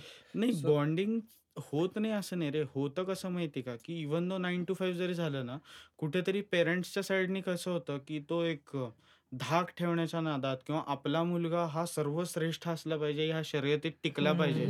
ह्याच्या. नादात ना त्या मुलाला कुठेतरी ते कुशन करायचं विसरून हो, आहे. हो. नाही सगळ्यात ॲट पार असलं पाहिजे हे जे एक्स्पेक्टेशन असतं ना एक, तर. ते बदललं पाहिजे. म्हणजे सगळ्यात परफेक्ट नसणार आहे आणि हो. ते शक्यही नाही होणार हो आणि करणं. बऱ्याचदा असं असतं ना, की डिसिजन्स होतात रे खालीवर. झालेल्या असतात गोष्टी जे काही असेल. रिलेशनशिप्समध्ये सगळ्यात मोठी गोष्ट हीच असते, की तुम्ही कसं एकमेकांना समजून घेता. आता माझ्या. वाईफच्या केसमध्ये मी सांगतो तुला. ती इलेक्ट्रिकल इंजिनिअर आहे. बट तिला ड्रॉइंग प्रचंड आवडायचं, आवडतं. ती मे बी त्या सिच्युएशनमध्ये तिच्या आई-बाबांच्या कदाचित लक्षात आलं नाही किंवा तिला स्वतःला तेवढा समज नव्हता. ती नाही गेली तिथे. त्याच्यानंतर तिने. आता यू-आय-यू-एक्स डिझायनिंग केलं. तिच्या. पॅरेंट्सना 1 वर्ष लागलं हे एक्सेप्ट करायला, की आपण एवढं सगळं केलंय. हिला इंजिनिअर बनवलंय. स्टिल ही ते फील्ड सोडतीये. हं. हे जे असतं ना, हे पॅरेंट्सनी पण थोडं जर कंट्रोल हो. केलं ना, ठीक आहे. त्यांना वाटणं चुकीचं नाहीये. फक्त आपल्यापर्यंत त्या गोष्टी जर त्यांनी 100% नाही येऊ दिल्या ना. तरी म्हणजे एक भास असतो ना, की नाही हो. ठीक आहे. हो. आपल्यालाही जाणीव असते रे, की आपण हे करतोय. म्हणजे समोर आपण ज्यावेळेला करत असतो आपल्याला माहिती असतं, की हे काहीतरी ह्यांना वाटत असणार आहे. खरंय, खरंय. त्यामुळे आपणही त्याची जाणीव ठेवतो. हं. तसं त्यांनी केलं ना, मग हे साठे जे बोलला ना, हं. सगळा प्रॉब्लेम तोच आहे, की कम्युनिकेशन गॅप जो होतो. कम्युनिकेशन तेच म्हणतोय ना, की कारण होतं असं, की कधी-कधी आपण काम आणि ह्या गोष्टींच्या ओघात आहे ना, कधी-कधी आपल्या घरातल्या लोकांनाच वेळ द्यायचं राहून राहून जातं. जातं. हं. आणि जेव्हा तुम्ही तेवढा वेळ देऊ शकत नाही ना, तेवढे तुम्ही ॲज अ काय म्हणतो ह्युमन बीइंग तुमच्या मुलाला मुला-मुलीला घडवण्याकरता जो संस्कार जितके द्यायला लागतात ते देता येत नाही. हं. तर टाईम स्पेंड आपण आपल्या फॅमिलीबरोबर टाईम स्पेंड करणं ही तितकंच इम्पॉर्टंट गरजेचं आहे. आणि मी म्हटलं ना, की अ, सॅक्रिफाइसेस नाहीयेत हे. यू आर ही इन्व्हेस्टमेंट आहे तुमची. हो. ही खरंच इन्व्हेस्टमेंट आहे तुमची. कारण 20 वर्षांनी, 40 वर्षांनी ज्यावेळेला तुम्ही त्या माणसाकडे बघाल ना. त्यावेळेला तो माणूस खूप खुश असेल आणि तो. माणूस तुमच्यासाठी एक. रिस्पेक्ट ठेवून जगत असेल. एक्झॅक्टली. नाही आणि झालंय होतंय असं जे आत्ताच्या हे केसमध्ये होतंय असं, की इतकं वातावरण इतकं मटेरिअलिस्टिक आहे, की तुम्हाला पैसे कमवण्याव्यतिरिक्त काही पर्यायच नाही ऑप्शनच असं नाहीये. होतं जन पण असं नाहीये ना. म्हणजे मग माणूस मी तेच आपलं तेच आहे ना, की जरी तुम्ही पैशासाठी पळताय, ठीक आहे. तुम्ही. कदाचित 8 वाजता घरी येताय. तुम्ही 10 वाजता घरी येताय. हो. त्याच्यानंतर ना 1 तास तुम्ही जो त्यासोबत घालताय ना. त्याच्यामध्ये तुम्हाला जरी त्याला रागवायचं 10 मिनिट रागवा, पण 50 हो. मिनिटं त्याच्यासोबत हो. राहा. अरे, तेच मी म्हटलं ना, की मी मागच्या पॉडकास्टमध्ये पण हेच म्हटलं, की लोकं आजकाल आहेत ना, वर्क प्रेशर आणि ह्या गोष्टींमुळे इतकी इरिटेटेड असतात, की ते झोपेतनं उठल्यावरती सुद्धा त्यांना राग येतो, की ते झोपेत सुद्धा चिडलेले झोपेतनं झोपायच्या आधीही चिडलेले असतात आणि झोपेतनं हं. उठल्यावरही चिडलेलेच असतात. कारण काय आपल्या इकडं जे स्टँडर्ड वर्किंग अवर्स ह्याला कोणी रिस्पेक्टच करत नाही. अरे राहिलेच नाही स्टँडर्ड वर्किंग हो, अवर्स. 9 तास जे आपल्या इथं दिलेलं आहे, की वीकली फक्त 40 तास काम करणे. हे ह्याकरताच केलंय, की उरलेला 40 तासानंतर उरलेला जो वेळ आहे आठवड्याला, हा तुम्ही तुमच्या मुलांबरोबर, फॅमिलीबरोबर स्पेंड करावा आणि ह्याच्यामुळे काय होईल एक चांगली सिव्हिल सोसायटी डेव्हलप होते ना ह्या गोष्टींनी. पण आत्ता तेच तर होतंय ना, तेच होत नाहीये. कारण लोकं 12 तास, 14 तास काम करतात. 24 तासातले तुम्ही 14 तास काम केलं रोज, तर तुम्ही कसं काय घरी हे वेळ देऊ शकता? नुसते तुम्ही पैसे कमवतायत म्हणून काही पैशावरती सगळं नाही सगळं नाही आहे. चालू शकत. पैशावरती. आणि कधी-कधी काही गोष्टींना नाही म्हणताही आलं पाहिजे. आपल्या इथं लोकं नाही नाही म्हणत म्हणजे पण. एवढ्या बाबतीत आपण खूप लकी होतो, हो. की म्हणजे आपल्या आई-पप्पांचं असं असायचं, की नाही म्हणजे त्यांनी एका फेजमध्ये ना आपल्यासाठी स्वतःच्या 10 गोष्टी सोडून दिल्यात. हं. जस्ट बिकॉज की आपल्याला प्रायोरिटी देणं गरजेचं आहे. किंवा आपल्यासोबत असणं गरजेचं आहे. हं, हं. हे कुठेतरी असं नाही, की तुम्ही पैसे कमवताय म्हणजे वेगळं करताय. हो, हो. बेसिक नीड जेवढी लागणार आहे ना, तेवढं माणूस. कधीही कमवू शकतो कसंही. हो. पण हे टॉक्सिकेशन टाळायसाठी ना सगळ्यात बेस्ट ऑप्शन हाच आहे, की. Spend a good time with your family. Exactly.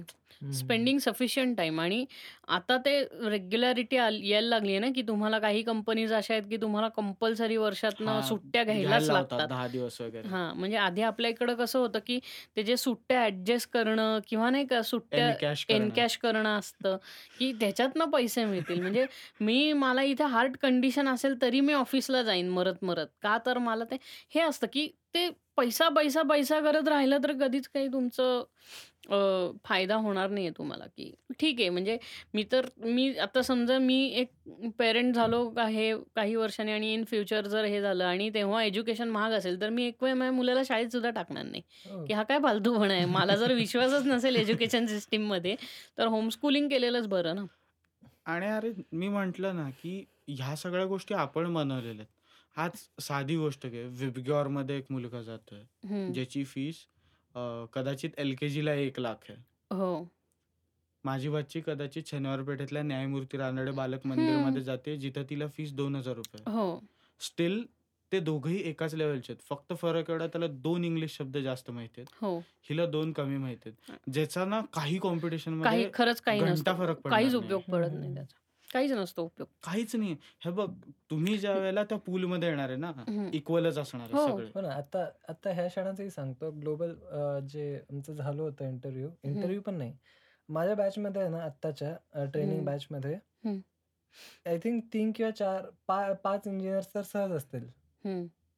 पण इंजिनिअरिंग करून शेवटी तुम्ही काय करताय तर गेम गेम टेस्टिंग. करताय. मी हेच म्हणतोय ना, की एंड ह्या वर्ल्डमध्ये एक्झॅक्टली.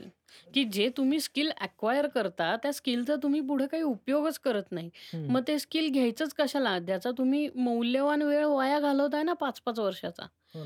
जर तुमचं स्किल चांगलं आर्टमध्येच आहे, तर घरातल्यांनी जर थोडं पुश केलं ना मुलांना, की आर्ट्समध्ये कर. तेच ना, त्याच्यासाठी ते कम्युनिकेशन कम्युनिकेशन लक्ष पाहिजे. पाहिजे. हो. आता माझं आहे, मी लहान असतानापासून माझ्या आई-वडिलांनी मला आठवतंय तसं प्रत्येक ॲक्टिव्हिटीमध्ये त्यांनी एकदा-एकदा मला ढकलून बघितलं. हं, खरंय. हं. मलाही तू जा, प्रत्येकाच्या तू घरी झालंय स्विमिंगला ते. जा. स्विमिंगला गेलो, मी घाबरलो, मी रडायला लागलो, बंद केलं स्विमिंग हं, मला. हं, हं. जा बाबा तू मी माझ्या आईसोबत माझी आई गाण्याच्या क्लासला जायची. मी सोबत जाऊन बसायचो तिथे. हं. तिथे बसून, बसून, बसून 2 वर्षांनी मी आपोआप तबला वाजवायला लागलो. हो. हं. 2.5-3 वर्षाचा होतो तेव्हा जायला लागलो. 4.5 वर्षाला मी तबला वाजवायला लागलो. हं. बसून, बसून, बसून.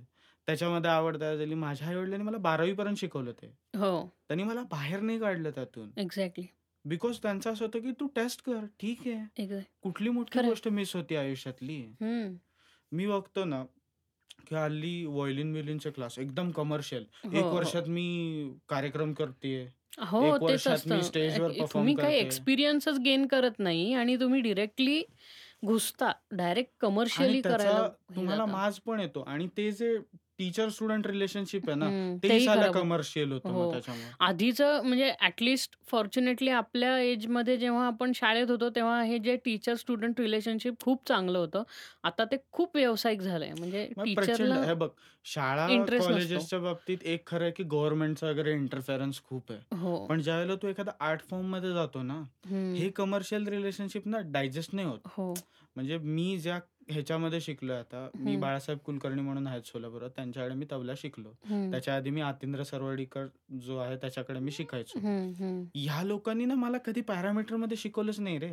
हो. मला माहितीच नाही. मी 3ऱ्या-4थ्या परीक्षेला आहे. मला पंचम सवारी वाजवता येतो. का तर मी 4 लोकांसोबत बसलोय, ते वाजवतायत, ते बघून मी हं. वाजवतोय. हं. मला कधी कोणी टोकलं नाही हो. किंवा मला कोणी हे कोणी म्हणलं नाही, की ही तुझ्या परीक्षेचा हा सिलेबस नाहीये. हो, तू हे हो. नको करू किंवा ही तुझी बॅचच नाही आहे रे. तू त्या पर्टिक्युलर बॅचमध्ये खरंय, ये. खरंय. हं, हं. हं.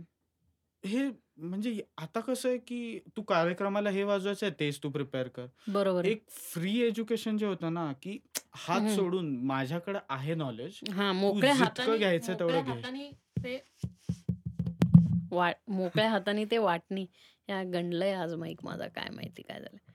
म्हणजे टीचर स्टुडंट रिलेशनशिप सगळ्यात जास्त कधी कामाला येते, की ज्यावेळेला तुम्ही हं. तुमच्या स्कूल आणि कॉलेज लेव्हल एज्युकेशनच्या बाहेर जाऊन काहीतरी शिकत असता. हो, बरोबर आहे. Because it is the thing जी काय म्हणतो आपण त्याला, इट्स अन ओशियन.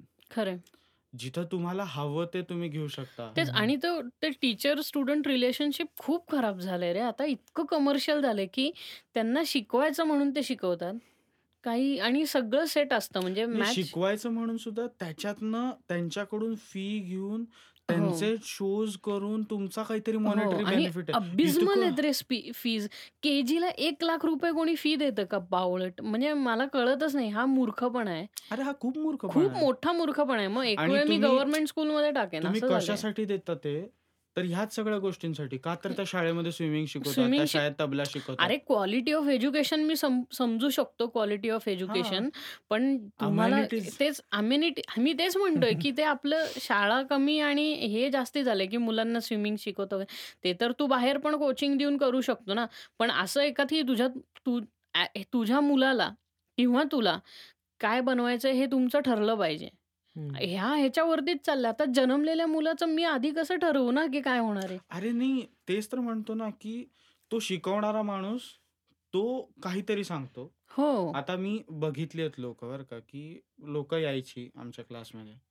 किती दिवसात तबला वाजवायला शिकेल? हो. त्यावेळेला माझ्या सरांचं उत्तर असायचं तुम्ही घेऊन जा. मी हे सांगू शकत नाही. त्याला आवडलं तो शिकेल नाही आवडलं तो येणार पण नाही. येणार पण नाही. मी हे नाही सांगू शकत. मी त्याला परीक्षेला कधी बसवणार का? हो हो हो. इथे ना मी बघितलंय. आल्यानंतर तीन महिन्यात तो छान वाजवायला लागेल. हा गाणी हे वाजवायला लागेल तो तीन हो, महिन्यात. तीन महिन्यानंतर ना आपण त्याच्या स्टेजवरती शो करू. अरे ह्या ह्या सगळ्या परक्युजिट्सच्या नादात आपण पैसा तर घालतो. हो खरं मुलांची क्वालिटी डिग्रेड होतीये. बरं ट्युशनच्या पण फीज तेवढ्याच जितक्या. शाळेच्या फीज आहेत. म्हणजे म्हणजे काय होतं आपल्या जनरेशनची लोक अरे मुलं जन्माला घालायची नाही का? इकडनंच पहिले गेसेस घ्यायला लागतात की पुढे हे वाढवून ठेवलंय. स्टुडंटमध्ये तो एक अरोगन्स बघितलाय का तू स्टुडंट्स मधला? हो. मुलांना असं होतं की हरामखोर पैसे भरून बसलोय मी हा इथे. हे बंद व्हायला पाहिजे. माझ्या आई बापांनी एवढे पैसे भरलेत. आणि लक्षात ठेव. म- तो माझ्या तर आहे. शाळेत असं कधीच नव्हतं. म्हणजे मुलाला कधीच पैसे भरू शकला नाही म्हणून काढलंय असं भोसलामध्ये कधीच झालं नाही. अशी इतकी मुलं होती जी अंडर प्रिव्हिलेज होती. म्हणजे त्यांच्या खरंच आई वडिलांना खूप अथक परिश्रम करून शाळेची फी भरायला लागायची पण ते तेच ना. भरायचे. आणि नाही त्याच्यामध्ये तुला हे नव्हतं ना की क्लासिफिकेशन नव्हतं? हो हो. की हा आज- ढ आज आणि हा ना, हुशार हे जे आज होतं. तू मार्केटिंग बॅनर्स फ्लायर्स बघ या लोकांचे हो. शाळांचे ट्युशन्सचे हो. ज्याची फी जास्त असते ना तो दाखवतो की माझ्याकडे क्वालिटी जास्त आहे. हम्म, हम्म. असं नाहीये बॉस तूही तेच शिकवतो तेही तेच हो शिकवतात. टेक्स्टबुक सगळ्यांना सेमच Same च मिळतं. आहे. तुम्ही कसं आत्मसात करताय ह्याच्यावरती ते हा डिपेंड करतं फरक एवढाच आहे की तू समजावून सांगतोय तू ते उलगडून सांगतो काय. घंटा समजावून सांगतोय? आपण कन्सिडर पण करू. क्वालिटी क्वालिटी म्हणजे डिफरन्स तिथे कसली क्वालिटी आणि काय? काही नाही. नुसतं ग्लॅमर आलाय शाळांना पण. पण त्याचा माज तो रिफ्लेक्ट कुठे होतो? अल्टिमेटली. त्या मुलांमध्ये होतो. हो. हे रिलेशनशिप ना अननेसेसरीली स्पॉइल केलंय लोकांनी. कारण काय? त्याचं कमर्शियलायझेशन झालंय. म्हणून. हो. म्हणजे आधी नव्हतं ना हे मी तेच म्हणतोय. आणि आजही काही शाळा आहेत ज्यां- ज्यांनी ते जपलेलं आहे. आणि एवढ्या फिया भरल्यामुळे ना आई वडील लोकांचं पण असं असतं की नाही मग माझ्या मुलाला मारलंच नाही पाहिजे. हो. आपल्याला सांग मी सिरियसली सांगतो मी इतका मार खाल्लाय ना मी खाल्लाय जिथे भरपूर खाल्लाय. जाईल तिथे मार खाल्लाय मी शाळेत खाल्लाय. हो. हो. त्यानंतर न माझ्या तबल्याच्या क्लासमध्ये अक्षरशः म्हणजे एखादी गोष्ट तुम्हाला नीट नाही वाजवता आली म्हणून सुद्धा मी चापटा खाल्ल्यात. हो. आणि माझ्या आई वडील विचारायला पण यायचे नाहीत रे. कधीच नाही. ते नाही का? कधीतरी चुकून जरी भेटले ना जरा बडवत का मिलिटरी स्कूलमध्ये होतो रे मी. मला माहितीये ना मार काय असतो. म्हणजे आमच्या इथं जेव्हा कळालं ना की मुलांना मारायचं नाही तर ठीक आहे पीटीच्या सरांकडे देऊन टाकायचे मुलांना. सर म्हणायचे चला सहा राऊंड मारा सात राऊंड मार ना दीड दीड दोन किलोमीटरचा राऊंड आहे रे सहा राऊंड मार म्हणजे तुझी सगळी निघूनच जाते ते. आणि मग दाखवता येतं मी कुठं मारलं आम्ही? आम्ही त्यांना पळायला सांगितलं. आणि ह्या सगळ्यामध्ये ना जे कुठले चांगले टीचर्स उरलेत ना हम्म. त्या त्या टीचर लोकांना पण मग रिस्पेक्ट मिळत हो. माहिती आणि. आपल्या इथं होतंय कसं की पनिशमेंट न पनिशमेंट दिली पाहिजे मारलंच पाहिजे हे मी म्हणत नाहीये मारणं चुकीचं आहे पण पनिशमेंट असली पाहिजे का कारण मुलांना जर तुम्ही शिकवलं नाही ना की तुम्ही हे हे नाही केलं तर हे हे. त्याचे स्ट्रिक्टनेस नाही कॉन्सिक्वेन्सेसच शिकवत नाही हम्म. की तुम्ही जर हे केलं नाही तर त्याचा परिणाम हा होईल हे जोपर्यंत मुलाला कळत नाही तोपर्यंत तो कसा काय एक चांगला बेटर सिटीजन बनेल ना? तुम्हाला कसं आहे शिकून एक चांगली पिढी घडवणं हे एका शिक्षकाचं काम असतं. तर मग त्याला पनिश कसंही करता येतं ना त्याला म्हणजे हे जसं आहे की तो चुका करतोय तर त्याला मार्क कमी मिळणार. म्हणजे हे त्याला समजावून दिलेलं आहे ना त्याला कॉन्सिक्वेन्स कळाला. पण ह्याच्यात तुम्ही जर परीक्षाच संपवून टाकली तर मग आता त्याला कॉन्सिक्वेन्स कळणार आहे का? की मी अभ्यास न केल्याचा कॉन्सिक्वेन्स काय होतो? नाही तो अभ्यासच करणार नाही. तो जाईल परत. कारण का त्याला माहितीये नववी पर्यंत त्याला काही तर होणार नाहीये हे एक म्हणजे हा एक पार्ट आहे बघ. म्हणजे तरी मी खूप म्हणजे काय म्हणतो आपण त्याला आता मी म्हणलं ना मगाशी, की माझी भाची रानडे बालक मंदिरला आहे.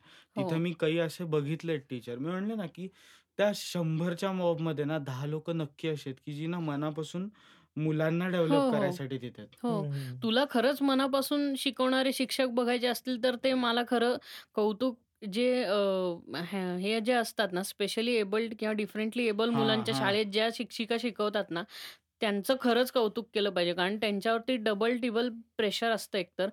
कसं शिकवणार रे? एखादा मुलगा आंधळा आहे किंवा एखादा मुलगा मुका आहे, बहिरा आहे किंवा विकलांग आणि आहे. त्याला डेव्हलप करतात ते डेव्हलप प्रॉपरली करतो हो, त्या तो इंजिनिअर बाहेरच्या होतो. कॉम्पिटिशनमध्ये जगण्याएवढं एक्झॅक्टली. डेव्हलप करतात त्याला. एक्झॅक्टली. ते तर असतात त्याला परत खरं अ डेडिकेशन म्हणतात काम. आणि करायचं. अजून अजूनही जे लोकं असतात, जे आय थिंक आपल्या जनरेशनचे असतात, जे म्हणजे रस्त्यावरची मुलं असतील त्यांना होम अ, हो, हो. हो. एन-जी-ओज ज्या आहेत, ज्या. ज्या झोपडपट्टीतल्या मुलांना त्यांना फॉर्मल एज्युकेशन किंवा शाळा करता येत. एन खूप कितीतरी कॉर्पोरेट सी-एस-आर अंडर ते करतात. हो, म्हणजे हे डेफिनेटली अप्रिशिएबल आहे. पण हं. जे मी म्हटलं ना, की आर्ट अरे फॉर्म्सच्या पण अशा किती कॉर्पोरेट्स आहेत जे हे ह्या टाइपचं ए हे सपोर्ट करतायत रे. बऱ्याचशा कॉर्पोरेट्स अशा आहेत, की ते लमसममध्ये अमाउंट दाखवून निघून जातात. कारण त्यांना टॅक्स वाचवायचा असतो. एवढाच एक हेतू असतो डोक्यात त्यांच्या. त्यांना ह्यानी फरक पडत नाही, की तो पैसा कुठं जातोय. अशा पण. खूप कॉर्पोरेट्स आहेत. नाही हो. ते तर आहेच आहे. पण स्टिल म्हणजे मला एक रिलेशनशिप म्हणून जर म्हणशील ना, तर टीचर स्टुडंट रिलेशनशिप एक लाईफमधलं इम्पोर्टंट आहे. इम्पोर्टंट रिलेशनशिप आहे पण नक्कीच. आत्ता जे आर्ट फॉर्म्सच्या बाबतीत झालंय ना, त्याच्या बाबतीत मात्र सिरियसली मला असं वाटतं, की ह्या लोकांनी ना कधीतरी बसून विचार केला पाहिजे, की तुम्ही ज्याच्याकडून शिकलात त्यांनी असं केलं असतं, तर तुम्ही कुठे असता? नाही आणि हा विचार वरपासून वरपासून खाली पर्कोलेट झाला पाहिजे. हो. तेच ना. ती गरज आहे. म्हणजे नुसता खाली कोणीतरी म्हणजे विचार करून उपयोग. पॅरेंट्सना पण हे कळलं पाहिजे, की तुमचा मुलगा 15 वर्षाचा आहे, त्याने स्टेजवरती परफॉर्म केलं पाहिजे, ह्याचं प्रेशर तुम्ही त्याला देऊ नका. नकाच देऊ. बरोबर. गरज नाहीये. त्याला तू ट्राय करतोय. ते. इन्स्ट्रुमेंट. त्याला कदाचित नसेल आवडत ना, त्याला सोडू द्या. जसं हो. फॉर्मल एज्युकेशन शाळेत स्टँडर्ड वाईज चेंज होत जातं, तसंच कलेतलं पण एज्युकेशन स्टँडर्ड वाईज चेंज होत जातं. हे कळालं पाहिजे. आणि मी म्हटलं ना, की हे फोर्स करून शिकवायच्या गोष्टी नाहीयेत किंवा एखादं पर्क्विजिट समोर ठेवून करायची गोष्ट नाहीये ही. हो. ह्याच्यामध्ये जितकं. फ्रीडम असेल ना, तितका माणूस बहरत जातो. हो, हो. त्याच्या त्याच्या गोष्टीमध्ये. मी म्हटलं ना, की अ, कोणी जर माझं म्हणजे Facebook बायो-बियो बघितलं असेल ना, तर. मी म्हणजे स्वतः पण असं आहे, की मी म्हटलं ना, की I am I am a writer by profession. A comedian at heart and may be a jack of all remaining arts. मग मी इतकं काही करत आलोय ना, की मला माहिती बऱ्याच गोष्टी आहेत. हो, हं. बट नॉट नेसेसरी मी त्या सगळ्याच माझं प्रोफेशन म्हणून करतोय किंवा सगळ्यामध्येच मी काहीतरी शोजच करतोय किंवा मी सगळ्यातनं काहीतरी हो, मॉनिटरी बरोबर. बेनिफिट शोधतोय. नाही. काय होतंय आज या माईकला? हा माईक गंडला, गंडला, गंडला. हा माईक चालू झाला. हां. चला. तर ते ते टीचर स्टुडंट रिलेशनशिप खरंच डेव्हलप व्हायला पाहिजे यार. हं. खरंय, खरंय. तसं जे मला आपल्या वेळेला हं. होतं. अजून एक तर मग अ, मला वाटतं एक नाव घ्यायला पाहिजे. मला वाटतं इकडे बऱ्याच पुणेकरांना, कोथरूडकरांना एक अ, टीचर माहिती असतील एन-एम कुलकर्णी यांचं नाव आहे. ते कोथरूडमध्ये हं. खूप फेमस होते ओके. त्यांच्या मॅथ्ससाठी. अ, आय थिंक ते लिटरली आहे ना मॅथ्स अ, जे साइन थीटा, कॉस थीटा हे गाण्याच्या स्वरूपात शिकवायचे. Sine theta okay. Upon unique theta आहे. इज इक्वल टू 1 हे आणि आम्ही सगळे पोरं त्यात गायचे आणि ते इतकं भारी डोक्यात बसून जायचं ना. तेच ना दॅट एज्युकेशन मजा करून जे शिकवतात ना, ते जास्ती लक्षात राहतं. आणि अ, म्हणजे ह्याच्यावरनं मला आठवलं, की आमच्या इथे नाही का असेच एक आयाचित सर म्हणून होते माहिती. हं, हं. ऑलमोस्ट पुण्यात जेवढे सोलापूरची लोकं आहेत किंवा सोलापुरातली लोकं, हां. ह्या सगळ्यांना तो माणूस माहिती आहे 100%. बरं. हं. ते अ, हरिभाई देवकरण म्हणून शाळा आहे तिथे ते आधी टीचर होते. तर ते ना संस्कृतचे क्लासेस घ्यायचे. तर त्यांचा जो क्लास होता ना असा गॅलरी टाइप्स होता त्यांच्या घराला वरती. हां. तर तिथे ते घ्यायचे. तर तिथून सुभाषित मला म्हणलेलं अख्ख्या गल्लीला ऐकू जायचं. एवढी पोरं असायची. म्हणजे बाहेरच्या लोकांनाही. बाहेरची लोकं सुद्धा शिकू शकतील हो. ऐकून. खरंच. की म्हणजे जर तू समोरच राहत अरे असशील ना ते त्या गल्लीच्या. ते लहान मुलांना अथर्व शिष्य हे ते हे पण शिकवायचे. हो. अरे हे बेसिक संस्कार घडणं तर खूप गरजेचं आहे आणि? आमच्या इथे म्हणजे दाते पंचांग करते सगळ्यांना माहिती आहे. हो. तर त्यांचे जे आजोबा होते ज्यांच्या ज्यांनी दाते पंचांग सुरू केलं. तर ते काय करायचे माहिती आहे, मी त्याच गल्लीत राहायचो. तर ते रोज सकाळी. म्हणजे अ, त्यांचा एक सख्खा भाऊ आहे, त्याचे वडील हे. तर ते रोज सकाळी आमच्या गल्लीमध्ये गणपतीचं मंदिर आहे त्यांचं त्याच्यापुढे बरं. सडा घालायचे हं, तर हं. सडा घालताना ते हे सर्व श्लोक म्हणायचे मनाचे श्लोक सर्व म्हणायचे अथर्वशीर्ष हं. म्हणायचे चतुर्थीच्या दिवशी अथर्वशीर्ष म्हणायचे आणि सगळे मनाचे श्लोक म्हणायचे आणि हं. प्रत्येक श्लोक संपताना एक सडा टाकायचे हां, ओके. त्याच्यामुळं ना त्या गल्लीत राहणाऱ्या प्रत्येक मुलाला ते पाठ होऊन लक्षात आहे जायचं, पाठ होऊन आणि ते जायचं. बाय डिफॉल्ट पाठ झालेले आहे. हं. हं, भारी. आपल्याकडं लिखाण पण मेलंय रे. म्हणजे नुसतं पाठांतर नाही, पण लिखाण पण म्हणजे तू साधा पेपर जरी वाचला तरी सुद्धा कळतं, की अरे काय कुठं-कुठं डिग्रेड होत चाललंय. हो. प्रूफ रीडिंग सोड रे तू. प्रूफ रीडिंगचं सोड. पण एक काय म्हणतो ना, लोकांपर्यंत माहिती माहिती क्वालिटी. पोहोचवण्याची आणि सेंटेन्स. फॉर्मेशन वगैरे हे जे आहे, हेही खूपच लो क्वालिटी झालंय. म्हणजे. असं वाटतं, की अरे हा WhatsAppवरती मेसेज केल्यासारख्या बातम्या लिहिल्यात त्या. तर पण कर कारण काय ह्या ह्याला कारणच असं आहे, की आपल्या इकडं म्हणजे एज्युकेशन किंवा तेच म्हटलं, की स्टुडंट आणि टीचर रिलेशनशिप खूपच खराब झालंय. खूप म्हणजे इतकं घाण झालं ना ते. मी म्हटलं ना, की ह्या लोकांनी कधीतरी कुठेतरी बसून हा विचार नक्की केला पाहिजे, की बॉस तुम्ही जिथे कुठे आहात, तिथे तुम्ही असता का? जर तुमचे टीचर असे असते. हो, बरोबर आहे. मे बी त्यांची एक बाजू असेलही. टीचर्स तुम जनरेशन घडवायचं काम करत होते आणि काही टीचर्स आहेत, की जे आपल्या एजचे आहेत आणि तेही त्याच प्रिन्सिपल्सवरती राहून ते काम करतायत. पण कसं आहे, हे सगळ्यांनी करायची गरज आहे. म्हणजे नुसतं एक म्हणजे टीचर नाही. म्हणजे मला एक मी म्हटलं ना, की मी बाळासाहेब कुलकर्णी ज्यांच्याकडे तबला शिकायला जायचो म्हटलं ना, तर ते आमच्यासाठी ते अशा पोझिशनला होते, की आई-बाबांनंतर ना ते. ते सगळी काळजी घ्यायची आमची. जर आम्ही आजारी असू तर तिथे क्लासमध्ये ते औषधही द्यायचे. हं. जर क्लासमध्ये दु उन्हाळ्यात आम्ही बसलोय, दुपारी गोळेवाला आलाय, तर जेवढी मुलं बसलेत सगळ्यांना ते गोळाही खाऊ घालायचे. हो. "अरे काही होत नाही रे, खा तू." तेच तर प आपल्या इथे म्हणजे का गोळा का खाऊ होतं. घातला? तो कुठल्या बर्फातला आहे? लगे भांडायला सुरुवात आपल्या इथे. माझा मुलगा तुमच्याचमुळे खोकतोय. झालं का? म्हणजे हे सगळे ना आपल्या इथं लोकं मी म्हणजे प मी म्हटलं आरोपीच्या ना, की पिंजऱ्यात धरतात आधी सगळ्यांना. जेवढं मारायचे ना, तेवढं प्रेमही करायचे. हो, आणि मी म्हटलं ना, की आई-बाबांनंतर ना सेफेस्ट प्लेस होता आपले टीचर. हो. सेफेस्ट प्लेस, की ज्या माणसाला एखादा प्रॉब्लेम सॉल्व्ह करायसाठी ज्या माणसाकडे आपण जाऊ शकू. हो. हल्ली ना साला हे लोकच नीट गाईड करतात का नाही मला शंका आहे. हं. तेच ना म्हणजे ते त्यांचा फायदा बघून तुम्हाला गाईड करतात असं होतं. मग ते हां. किंवा काही शिक्षकांना शाळेत शिकवण्यापेक्षा क्लासमध्ये शिकवून जास्ती पैसे मिळत असतात. त्यामुळे ते तिथे चांगलं मी असं म्हणत नाही, की कुठे चांगलं शिक्षण मिळतं आणि कुठे नाही. पण जर मुलं सगळं चांगलं शिक्षण हेच असं करणार असतील, तर मग उद्या ते बैजूसवरती शिकून पण मुलं हेच होणार आहे. ते म पैसे कशाला द्यायचे ना? मग मी बैजूसवरच शिकतो ना. मला शिक्षकाचं तोंड पण त्यालाही बघायचं पैसे नाही. द्यावे लागतात आता. अहो, पेड हो आहे. ना. ठीक आहे ना. पण म्हणजे मग ₹1,00,000 क्लासची फी दिली काय आणि ₹1,00,000 बैजूसची फी दिली काय? आहे सेमच आहे ना एज्युकेशन. बैजूस काय तो काय थोडी अरबस्तानातनं आलेलं शिक्षण शिकवतोय तुम्हाला. इन शॉर्ट आपण म्हणजे एक ह्याच्या बॉटम लाईनला एक म्हणू शकतो, की टीचर स्टुडंट रिलेशनशिपमध्ये ना मार्केटिंग थोडं कमी करून ना. इन्व्हॉल्वमेंट एज्युकेशन एज्यु. एज्युकेशनची ॲडव्हर्टाइजमेंट बंदच केली पाहिजे. जशी औषधांची ॲडव्हर्टाइजमेंट करता येत नाही, तशी कुठलीही शिक्षण संस्था, कुठलीही शाळा ह्यांचं एज्यु ह्यांची जी ॲडव्हर्टाइजमेंट आहे, हे बंदच व्हायला पाहिजे. बंद व्हायला पाहिजे. आणि आपल्या इथं कसं झालंय माहिती आहे का, की मुलाला केजीत घातलं, की कॉलेजमध्ये तो पार डिग्री होईपर्यंत एकाच ठिकाणी हे जे असतं ना, आता तसं कल्चर झालंय. म्हणजे हे त्यांनी बिझनेस म्हणून डेव्हलप केलंय. त्यामुळं ते तसं. हां. ते दॅट इज म्हणजे एक्झाम्पल तुम्ही कुठल्याही शाळेचं घ्या, गेल्या खड्ड्यात डी-वाय पाटील वगैरे अशी तुम्ही किंवा एम-आय-टी घे. एम-आय-टीच्या शाळेपासून तू पार कॉलेजमध्ये जाईपर्यंत बाहेर. पडतो. मग लोकांना हा कन्व्हिनियन्स आहे. But that is a corporate move right? Hmm. That is an absolute corporate move.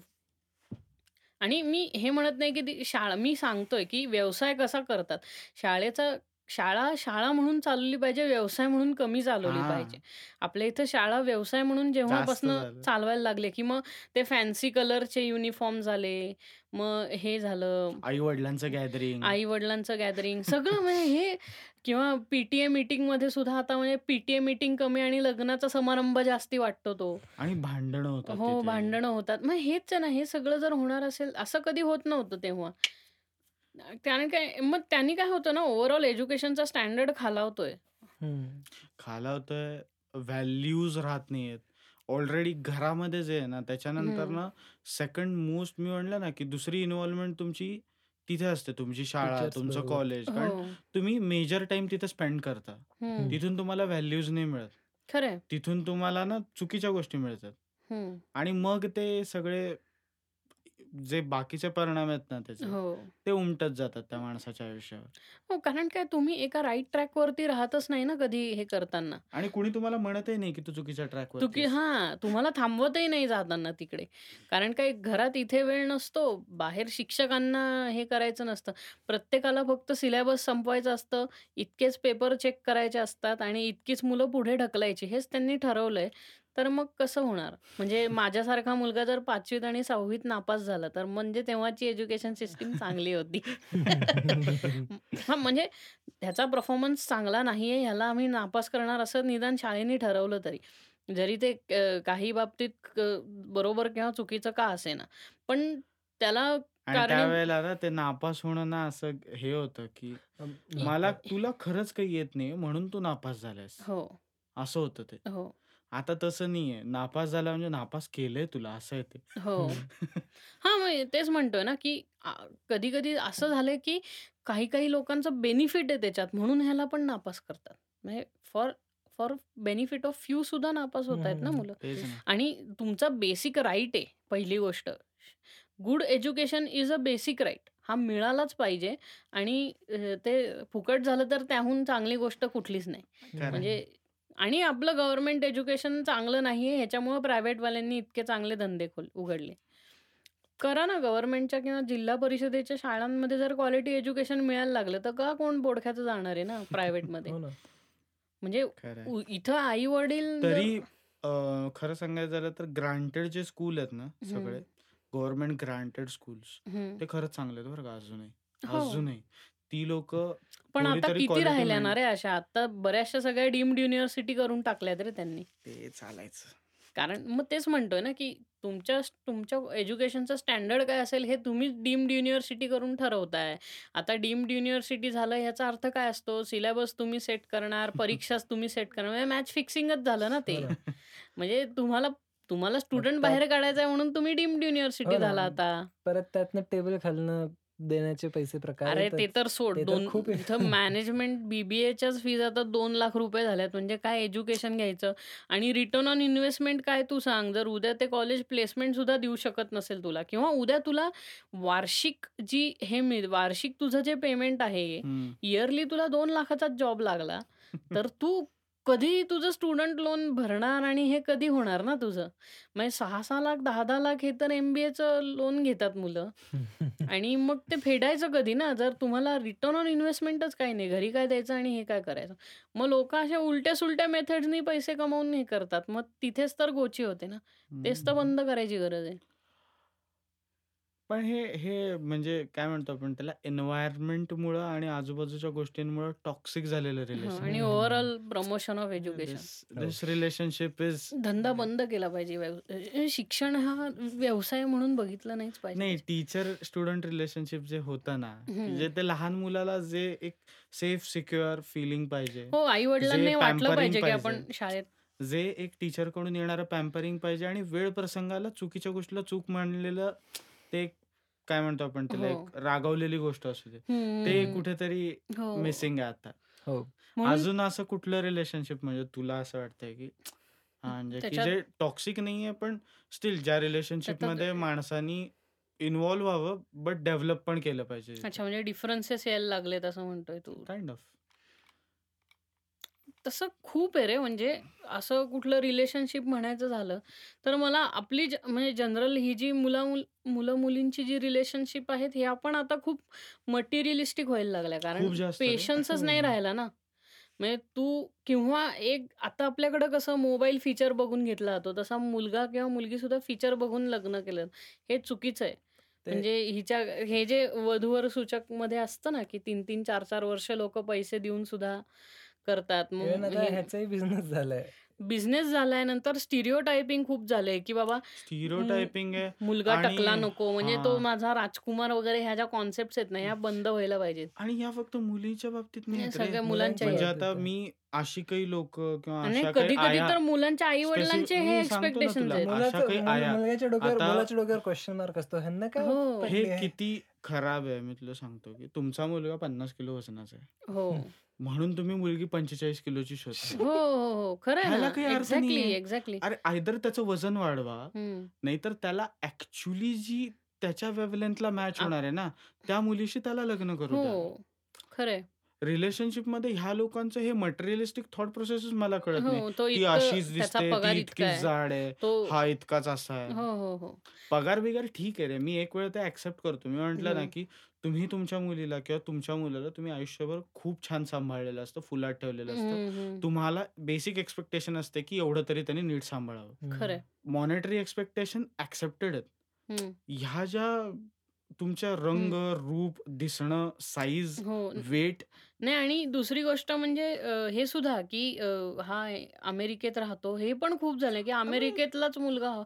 हे काय फालतूपणा म्हणजे मला कळत अ, नाही. म मला एक नाही कळत. तो अमेरिकेत राहतो, तो डॉलरमध्ये कमवतो. मग हं. वेगळं काय उपटलं त्याने? काही उपटलं नाहीये. तुम्हाला काय माहिती, की तो तिथे जाऊन वेटरचं काम जर करत असेल, हं. तर काय उपयोग आहे? मग म्हणजे त्याच्यापेक्षा इथं जो हां, जे इथल्या करन्सीमध्ये आपल्याला जे भोगावं लागतंय, ते त्याला तिथे त्या करन्सीमध्ये तेच भोगावं म्हटलं ना. खर्च खर्च तेच असतात. तर तुम्ही डॉलरमध्ये कमवता, तुम्ही खरंचही डॉलरमध्येच ना.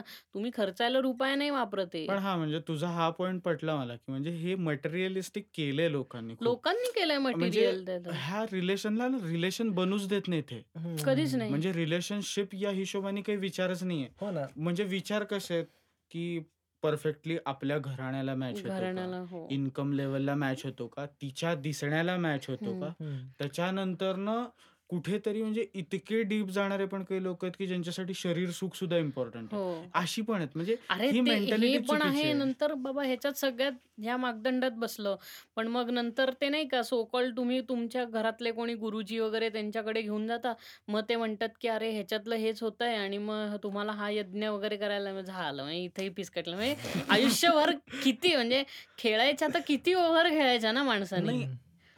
तो मुलगा आणि ती ती मुलगी मुलगी त्यांचं काय ज्यांना रिलेशनशिप बिल्ड करायचं ना, त्याला तो स्कोपच मिळत हां. तो महत्त्व म्हणजे तेच म्हणतोय, की ते महत्वाचं आहे, की आपल्या इथे म्हणजे जितकं रिलेशनशिप महत्वाचं आहे, तितकं त्या रिलेशनशिपचं डॉक्युमेंटेशन पण महत्वाचं घेऊन बसतात. त्याला काय घण काही पण घेणं-देणं नाही. आता याच्या पलीकडे जाऊन एक बिझनेस चालतो blind blind faith. Uh, blind faith नाही. मी म्हणतो, की ते ब्लाइंड. मीटिंग्स असतात.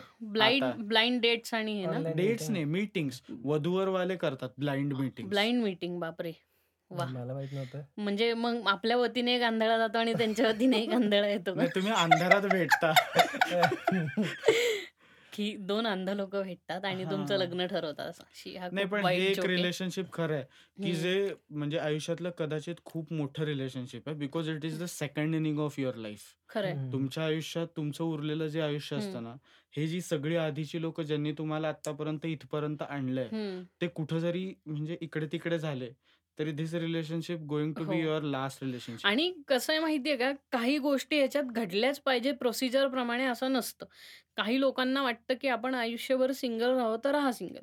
त्याला म्हणजे हे काही नाही. तो तुमचा डिसिजन आहे. एकदा तुम्ही कॉल तुमचा हां, आहे. तुम्ही एकदा 21 वर्षाचे झाला ना, त्याच्यानंतर तुम्ही काय तुमच्या आयुष्याबरोबर ठरवताय ते तुम्हीच म्हणजे तो फायनल डिसिजन मानला पाहिजे सगळ्यांनीच. आपल्या इथं जे प्रत्येक गोष्टीकरता पुशिंग केलं जातं ना, की कर रे कर नसेल करायचं किंवा काही लोकं फायनान्शियली तितके एबल. नसतील. एबल नसतील म्हणण्यापेक्षा एखाद्याला नाही वाटत सिक्युअर. म्हणजे. आता माझा एक मित्र आहे, ज्याला जो जो अराउंड 29-30 आहे. हं.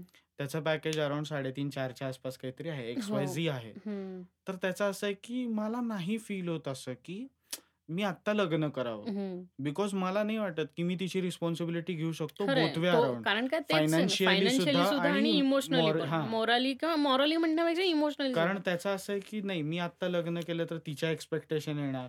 ती. आपल्यासाठी 100 गोष्टी करते म्हणून आपण करायला जाणार. ह्या. सगळ्यामध्ये सगळंच फिसकटण्यापेक्षा लेट मी आणि टेक तो माय तो डाउनफॉलची सुरुवात असते माहिती आहे का, हं, असं काही हं. डिसिजन घेणे. त्यामुळं तो इतका महत्त्वाचा लाईफचा डिसिजन तुम्ही ॲक्चुअली त्या 2 लोकांवर ठरवला पाहिजे ज्यांना तो घ्यायचा आहे. हां आणि ॲक्चुअली तुम्ही म्हणजे थर्ड पर्सन म्हणून तुम्ही हे बघितलं पाहिजे, की त्यांचं रिलेशनशिप डेव्हलप झालं पाहिजे किंवा त्यांचं हं. रिलेशनशिप असलं पाहिजे. हो. बेसिकली त्या दोघांमध्ये लग्नाव्यतिरिक्त आणि त्या पर्टिक्युलर गोष्टींव्यतिरिक्त एक रिलेशन पाहिजे. हं. अ, हां, बरोबर आहे. म्हणजे माणूस म्हणून तू एक. जे रिलेशनशिप म्हणतो, की वेव्हलेंथ जुळल्या पाहिजेत. म्हणजे नाहीतर मग ते वेव्हलेंथ जुळायला ते पण आहे ना, की तुम्ही एकमेकांना नाही म्हणजे वेळ मन दिला मारून पाहिजे. कशाला लग्न करायचं हां. ना, म्हणजे लग्न केलं एक्झॅक्टली. म्हणून. सोसायटीच्या प्रेशरच्या अंडर जे लग्न करतात, की म्हणजे सॅटिस्फाईड ते आयुष्यभर राहतच नाही ना तू. बाकी काहीही असू दे. आणि ते दाखवण्यात मजा नाहीये. हो. तुम्ही कितीही दाखवा, ते कुठे ना कुठे समोरच्याला क्लिक होऊन जातं, नंतर की आ नाही. आणि आपल्याकडे जे स्टिरियोटिपिकल जे स्टँडर्ड्स आहेत ना, ते ते पण रिलेशनशिप खराब करण्यामध्ये खूप मदत करतात. म्हणजे गोरीच मुलगी हवी, मग हेच हवं किंवा मुलाचं मुलींच्या पण एक्स्पेक्टेशन असतात, की त्याची उंची हीच हवी, त्याचं हेच ते हवं. हे पण खूप असतं. म्हणजे काही कुठल्यातरी गोष्टींवरती आपण काय म्हणतो ना, त्याला आपण काय म्हणू शकतो, की बार्गेन नाही म्हणता येणार, पण सेटलमेंट करणे जे म्हणतो ना, की see these are the things हे, हे, हे, हे आहे. एखाद दुसरी गोष्ट नाहीये. तर ठीक आहे आता ॲक्सेप्ट करून आपण ते करू शकतो. आणि दुसरी गो दुसरी गोष्ट म्हणजे आपल्या इथं ना म्हणजे एकदा हे झालं, की लग्न करून मोकळे होतात. हा विचार न करतात, की हा विचार न करता, की ते एकमेकांकरता कम्पॅटेबल आहेत की नाही. हं, हं, हं. म्हणजे. त्यांना ना नं एक एकदा काय आहे तुमचं नाही हे आणि झालं ना, ह्या की लोकांचा प्रॉब्लेम कसा ॲटलीस्ट तुम्हाला माहितीये 1 का? वर्ष दिलं पाहिजे. त्यांना एकमेकांना डेट केलं पाहिजे त्यांनी, की हो. डेट कळेल वगैरे तरी. पण नाही. मी म्हटलं ना, की ती विल असली पाहिजे. एक एक महत्त्वाची गोष्ट असते कुठल्याही रिलेशनशिपमध्ये आशा, की. तुम्हाला ती विल लागते, की हे सॉर्ट आउट करायचंय मला. किंवा I want to explore her, I want to explore. Exactly. मग मी तेच मग म्हणतोय ना, की डेटिंग असं नाही. डेटिंग इन द सेन्स हेच. डेटिंग म्हणजे मी असं म्हणतोय कम्पॅटिबिलिटी म्हणजे एक माणूस म्हणून. हां. माणूस म्हणून कम्पॅटि फिजिकल कम्पॅटिबिलिटीचं म्हणत नाहीये. मी माणूस म्हणून जनरल म्हणते. म्हणतो. जनरल. कम्पॅटिबिलिटी, की हां बाबा आपण ओके, की एकदा जर ग्रीन सिग्नल मिळाला, की ओके ठीक आहे दोन्हीकडनं. तर then they should at least date each other for a year or so. म्हणजे. आपल्या इथं म्हणजे लगेच चला साखरपुड्याच्या हे काढा, मग आणि लग्नाच्या हे काढा. त्यामुळं मग 1 लोकं कसे ना प्री वेडिंगमध्ये हे अनकम्फर्टेबल आहेत एकमेकांकरता हे दिसून येतं माहितीये का. ते आणि असे जे ऑकवर्ड फोटोज काढतात ना.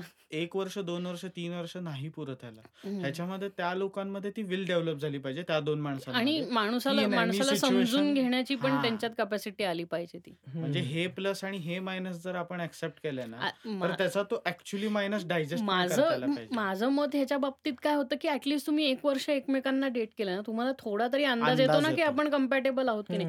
हं. काय तुम्ही लग्न करून मोकळे झाला नंतर पटत नाही म्हणून घटस्फोट घेणं मुलं असताना हे खूप महाग पडतं दोन्ही दोघांना. मेंटली सुद्धा. म्हणजे मेंटली, पण. फिजिकली सगळं म्हणजे तेव्हा मुलं. झाली नसतील तर वेगळी गोष्ट. पण तुम्ही एकमेकांची कम्पॅटिबिलिटी न बघता जेव्हा अंध आंधळ्यासारखं लग्न करून टाकतात ना, पत्रिका जुळतायत वगैरे व्हॉटएव्हर म्हणून, तर त्याच्यामुळं खूप कॉम्प्लि कॉम्प्लिकेशन्स तयार. होतात, खूप. कारण काय आणि ज्याच्यामध्ये ना तुम्ही कुणाला दोषी धरू शकत नाही आणि जे घडलंय ते फेस करायला तुम्हाला खूप कॅपॅसिटी लागते. हो. हं, हं. म्हणजे तुमचा आयुष्यातला एक सिंपल जाता-जाता केलेला चुतियाप इतका महागात पडतो. हो. आणि तो आयुष्यभर तुम्हाला चिटकून राहतो रे. शेवटपर्यंत राहतो तो. शेवटपर्यंत राहतं. त्यामुळं ते ते मी तेच म्हणतोय, की एकदा तुम्ही हां बाबा आ, आ, ह्या-ह्या फॅमिलीजचं जुळतंय असं तुमचं ठरलं ना, की बाबा मग ॲटलीस्ट त्या मुलांना साखरपुडा करायच्या आधी 1 वर्ष एकमेकांना डेट करू दे. ह्यांचं. म्हणजे काही असते वय चाललंय, वय चाललंय, तुम्ही म्हातारे व्हाल, मग हे व्हाल. ठीक आहे. काही-काही गोष्टींकरता आपल्याला थोडासा वेळ घेऊन केलेलं चांगलं आहे आजकाल. आधी लोकं मारून मुटकून ॲक्सेप्ट करून पुढे निघून जायचे 4-5 वर्षांनी. आता तसं होत पण नाही. ॲक्सेप्ट जरी केलं तरी मी म्हटलं ना, की त्या रिलेशनशिप्समध्ये सुद्धा बरेच असतात, की ज्यांच्यामध्ये ती आली compatibility over the period of time over the just period because की त्यांनी एकमेकांना तो वेळ दिला. हो. म्हणजे अरे हो, पण ते घडलं कसं कॉम्प्रोमाईजमुळे घडलं. म्हणजे असं हां. खूप लोकांचं आहे, की हे झालंय. पण त्याच्यातले बराच बराचसा पर्सेंटेज असा आहे, की त्यांनी हे नंतर ॲक्सेप्ट केलं, की जाऊ दे हे आपलं आयुष्य आहे आणि हीच आपली रिॲलिटी आहे. आता जगण्याशिवाय काही पॉइंट नाही कारण आपण घटस्फोट घेऊ शकत नाही. अशीही लोकं खूप वेळ आहेत, जे खूप आहेत. एकमेकांबरोबर कधीही कम्पॅटेबल नसतात. पण ते वर्षानुवर्ष 25 वर्ष संसार वगैरे करतात. पण एकमेकांकडे थोबाडं बघून स्माईल पण मारत नाहीत. कारण काय ते माहिती असतं त्यांना. आणि मग बाहेर जाऊन पण खूप लोकं लफडी करतात अशी. हो. आणि काही होत पण नाही कधी. म्हणजे ते कधी डिव्होर्स घेऊ शकत नाही हे त्या एकमेकांना माहिती असतं. म्हणून बाहेर दोघेही लफडी करतात. असंही खूप आहे. हां, मग त्याच्यातनं ते चुकीचे ट्रेंड्स एक्झॅक्टली. मग तुम्ही असं हार्ड अँड फास्ट. नका ना करू गोष्टी. त्या गोष्टीला काय म्हणजे आपण म्हणतो ना, की एकदा पीक पेरलं, की लगेच त्याच्यातनं आपण थोडी हार्वेस्ट करतो. ते थोडं पेरून वाढवून मगच ते छान म्हणजे हा ह्याला एक काय म्हणतो ठहराव म्हणतो ना आपण आता त्याला मराठीत मला लक्षात येत नाही शब्द पण तो ठहराव लागतो एक रिलेशनशिपमध्ये की हे आपलं संगीताची भाषा झाली नाही म्हणजे. शिस्त एक नाही रे एक एक गोष्ट तू ऑब्झर्व केली म्हणजे आपण. आता ऑलमोस्ट एक तास वगैरेच्या आसपास बोलतोय. एवढ्या वेळात जेवढे रिलेशनशिप्स एक्सप्लोर केले किंवा ते जेवढ्यांबद्दल कमी बोललो आहेत अजूनही नाही, कमी. आहेत हजारो रिलेशनशिप्स एक्सप्लोर करता येतील खूप काही बोलता येईल याच्यावर हम्म. पण एक सगळ्यात मोठी गोष्ट जी मी ऑब्झर्व केली ना एवढ्या वेळात हम्म. की तुमच्या रूट्सपासून ना सगळ्या गोष्टी कनेक्टेड आहेत हो हो हो म्हणजे ऑल इन ऑल ह्या सगळ्या गोष्टी हे सगळे रिलेशनशिप्स हम्म. आणि हे सगळे रिलेशन्स जे तुमच्या अवतीभोवती आहेत ना हम्म. हे एकमेकांमध्ये अडकलेले आहेत.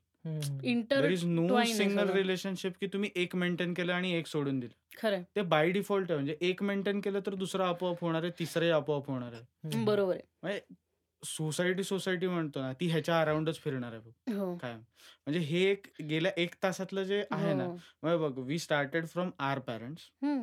आत्ता आपण जे बोलत होतो पॅरेंटहुडच्या आधीच्या फेज पर्यंत बोललो आपण. मधल्या फेज आणि मग मग- ही झाली ही पुढची फेज जी आपली So- ऍज अ मुलगा किंवा तेच ह्याच्यातला ना फेज हे असते हे रिलेशनशिप्स आहेत ना हे इंटरकनेक्टेड आहेत हो हम्म. आणि कुठेतरी ना सगळ्यांनी हे पकडून चाललं पाहिजे की ही जी कनेक्टिव्हिटी आहे ना this. Is going to work sometime hmm. आणि तो ऍक्सेप्टन्स तेच म्हणलं की ते तुम्ही ऍक्सेप्ट केलं त्यामुळं- पाहिजे तुम्ही तुमच्या प्रत्येक रिलेशनशिपमध्ये कुठे ना कुठे नॉट नेसेसरी परफेक्ट असा हम्म. पण असा हो कुठले रिलेशनशिप आणि डिनाय करून मजा नाही आपल्या येणार. आपल्या आपापल्या निर्णयांवरती ठाम राहा सारखं म्हणजे समोरचा काहीतरी म्हणतो म्हणून सारखे दर घडीला निर्णय बदलणं हे खूप हॅम्पर करतं एका रिलेशनशिपला हम्म. आणि तेच आहे की मी म्हंटल ना की प्रत्येक रिलेशनशिपमध्ये तुमचा काही ना काही एक रोल आहे हो. मे बी आई बाबांना तुम्ही रिस्पेक्ट द्या मे बी तुमच्या बायकोवरती तुम्ही खूप प्रेम करा. मे बी तुमच्या बहिणीच्या मागे तिच्या कदाचित सगळ्यात वाईट काळामध्ये ना खूप स्ट्रॉंगली उभा राहा हो. तुम्ही मोठे असा लहान असा whatever it may be hmm. त्यावेळेला ती जर हेल्प सीक करते ना त्यावेळेला हम्म. खूप स्ट्रॉंगली तिच्यामागे उभे राहा खरंय खरंय and this will develop your relationship and you as an human being समोरच्याला समजून घ्यायची जेव्हा तुमच्यात कपॅसिटी येते तेव्हा तुमचं रिलेशनशिप स्ट्रॉंग राहतं तर तुमची जर कपॅसिटीज नसेल ना किंवा तुमच्या मनाचीच तयारी नसेल की हा काही बोलू दे मला समजून घ्यायचंच नाही तर त्या त्या. पर्टिक्युलर रिलेशनशिपचा काही उपयोगच नाहीये फेजेस येणार फेजेस जाणार म्हणजे लग्नाच्या आधी तू म्हणत होता की एक वर्ष डेट करणे किंवा काय. ह्याच्यामध्ये पण बारीक बारीक फेजेस आहेत. सुरुवातीला सगळं खूप छान असतं नंतर ना कदाचित तुम्हाला चार त्याच्या मिस्टेक्स दिसतील. त्याच्यानंतर ना कदाचित दोन चांगल्या गोष्टी म्हणून तर मी. हे म्हणतोय की प्रत्येक हा माणसातलं चांगलं वाईट तुम्ही ऍक्सेप्ट करू शकणार आहात का प्रिन्सिपली. म्हणजे काही मुलींना ऍक्सेप्टेड असेल की हा बाबा हा जो नवरा माझा आहे तो दारू पितो सिगरेट पितो काहींना बिलकुल ऍक्सेप्टेड नसतं. तर मग हे पण कळेल ना. हे तुम्हाला तेच आहे ना की त्याच्यामध्ये ते रोल प्ले येतात मग. एक्झॅक्टली की हा यार ठीक आहे हजबंड म्हणून तू हे केलं पाहिजेस का. ठीक आहे म्हणजे तू तुझ्या कदाचित तुझ्या गोष्टींमधनं बाहेर जाऊन आउट ऑफ द बॉक्स. जाऊन तुझ्या कम्फर्ट झोनच्या बाहेर जाऊन काहीतरी करतोय. बट डज दॅट वर्थ हा मी तेच म्हणलं की काही लोकांचा पर्स्पेक्टिव्ह ठराविक ठरलेला एक ठरलेला हा. असतो की मी त्यांनी झापडं लावलेली असतात की मी असंच जाणार आहे आणि मी असंच पुढे जाऊन मरणार आहे ज्यांचं हे ठरलेलं असतं मग त्यांची रिक्वायरमेंट्स काही वेगळे असतात मग हे जेव्हा तुमचं असं सरप्राइझिंगली सरप्राइझिंगली तुमचं लग्न होतं ना मग इथे ते जरा प्रॉब्लेमॅटिक होतं. दॅट्स वाय सेड की कम्पॅटिबिलिटी महत्वाची आहे तेच ना पण माझं असं आहे की हे म्हणजे- ओव्हरऑल प्रत्येक रिलेशनशिपमध्ये म्हणजे एक आपल्या डिस्कशन मधून मला सापडलेली ही गोष्ट वाटते मला की you are playing a role exactly we are always in a role आणि जे कोणी असं your gender doesn't matter but you are a change होत राहतात आणि सारखे आणि तुम्हाला- ऍक्सेप्ट केलं पाहिजे. हा प्रत्येक रोल ऍक्सेप्ट करा. आणि तो रोल एक्सप्लोर करा. रिलेशनशिप सगळे आणि. फुल्लेस्ट जगायचं बघा त्या रोलमध्ये. म्हणजे तुम्ही तुमचं हंड्रेड पर्सेंट जेव्हा त्या पर्टिक्युलर रोलमध्ये द्यायला बघता ना तेव्हा actually hundred percent in the sense की मॅक्सिमम असं. म्हणतात. मॅक्सिमम आउटपुट द्या. ते त्याच्यात थोडासा हे ठेवा की समजूतदारपणा ठेवा. पण काही काही जागी ठाम मत पण राहू द्या तुमचं. अजून अजून प्रिसाइसली म्हणायचं झालं तर पॉझिटिव्हली एफर्ट्स पॉझिटिव्ह एफर्ट्स टाका. ज्याचा खरंच यूज होईल. हो. आणि जरी नाही झाला ना तरी समोरच्याला त्याची व्हॅल्यू असेल की ह्यांनी पण एफर्ट्स टाकले होते. हा. इट्स नॉट लाईक दॅट की तो रिलक्टंट आहे आणि त्यांनी. काहीच नाही हा केलं आणि मग त्या ह्याच्यानंतर जर काही खरंच होत नसेल तर मग आपण काहीतरी दुसरा विचार करू शकतो. हा पण मी म्हणलं ना की रिलेशनशिप्स जे टॉक्सिक टॉक्सिक टॉक्सिक जे लार्जर लेव्हल जर आपण धरलं तर हे असं व्हायला पाहिजे. बरोबर. आणि हे जे टॉक्सिक, टॉक्सिक, टॉक्सिक हा खूप झालं रे, म्हणजे भयानक झालं. रिलेशनशिप्स ह्या शब्दासोबत ना टॉक्सिक हे खूप आणि.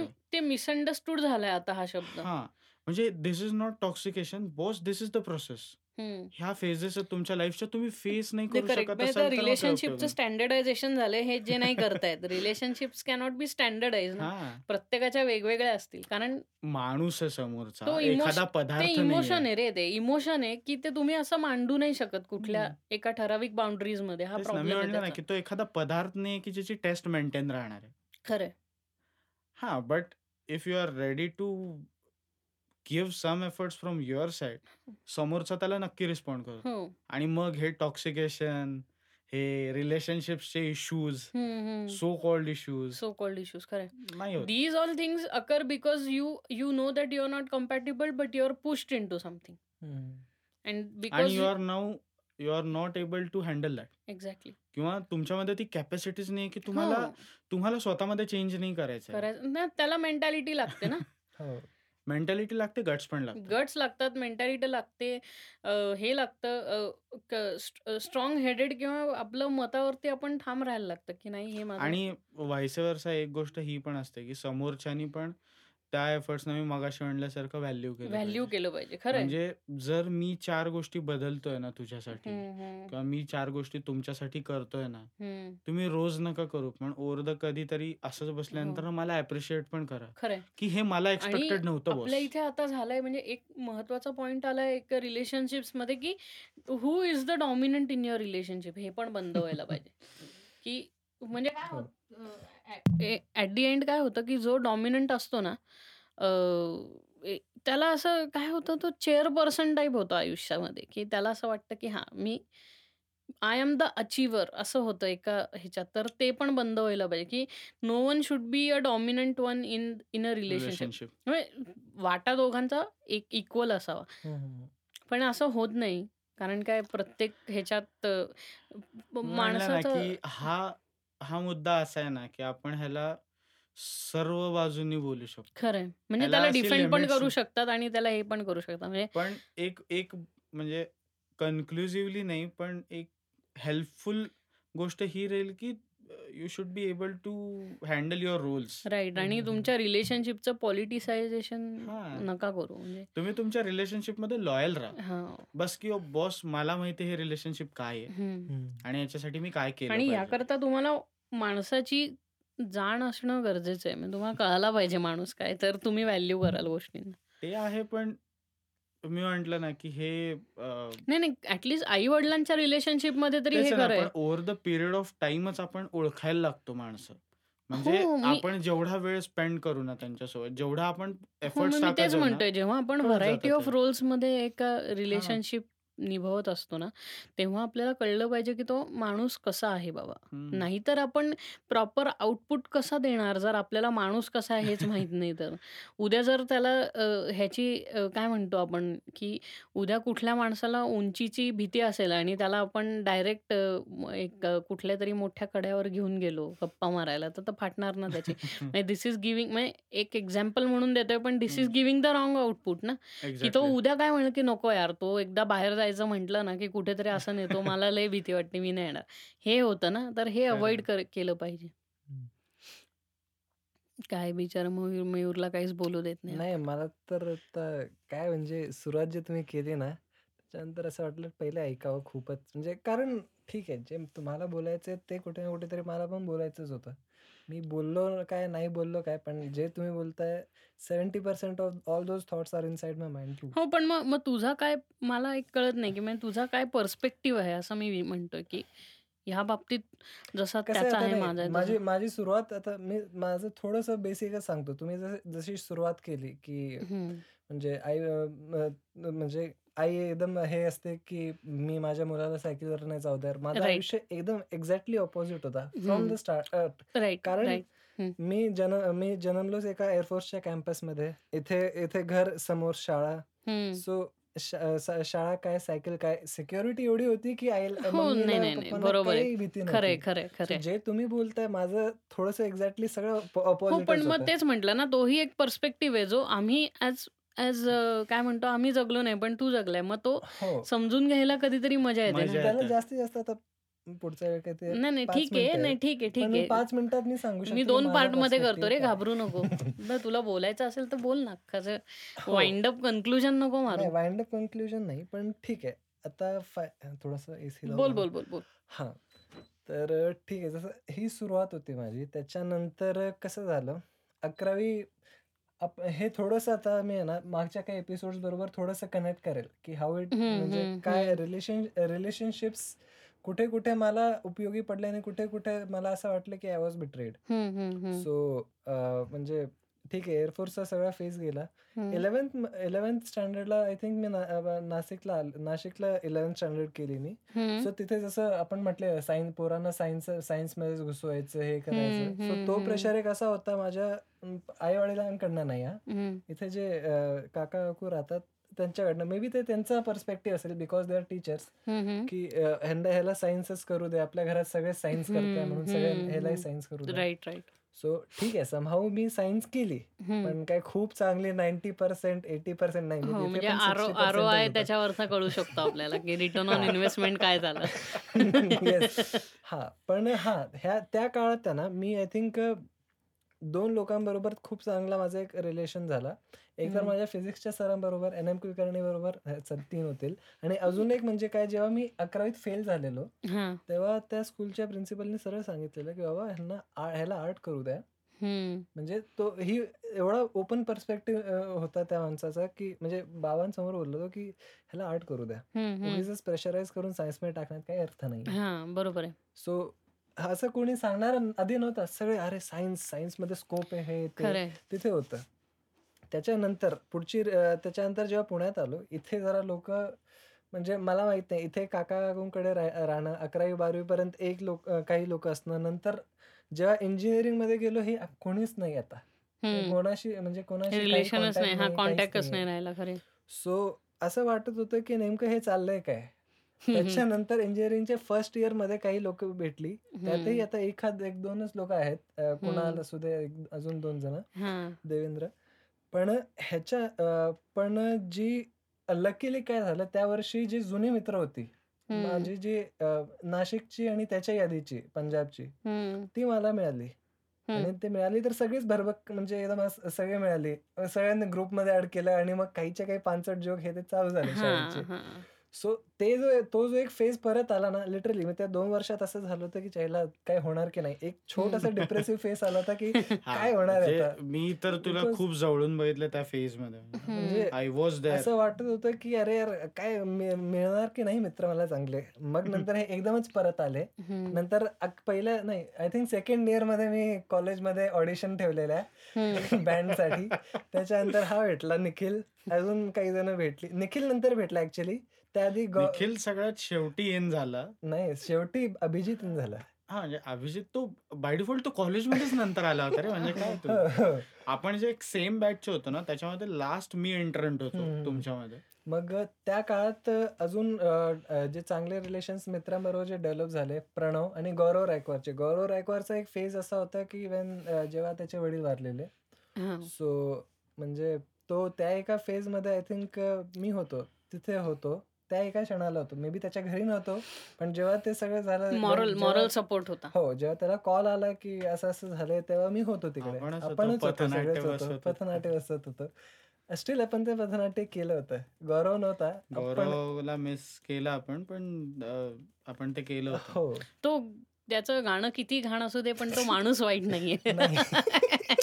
तो तू माहिती आहे व्हिम्सिकल आहे. एवढाच फरक हो, आहे. पण त्यात काही चूक नाही रे. त्यात चूक नाहीये. मी म्हटलं ना, तो ज्याला तो समजला ना, तो त्याला त्याच्या समजलं. लेव्हलवरती जगत हां. असतो आणि तो खूप भारी म्हणजे त्याला तो हे तो ना असतं लाईफवरती हाय आहे. लाईफवरती हाय खरंच. तो खरंय. हाय. हां.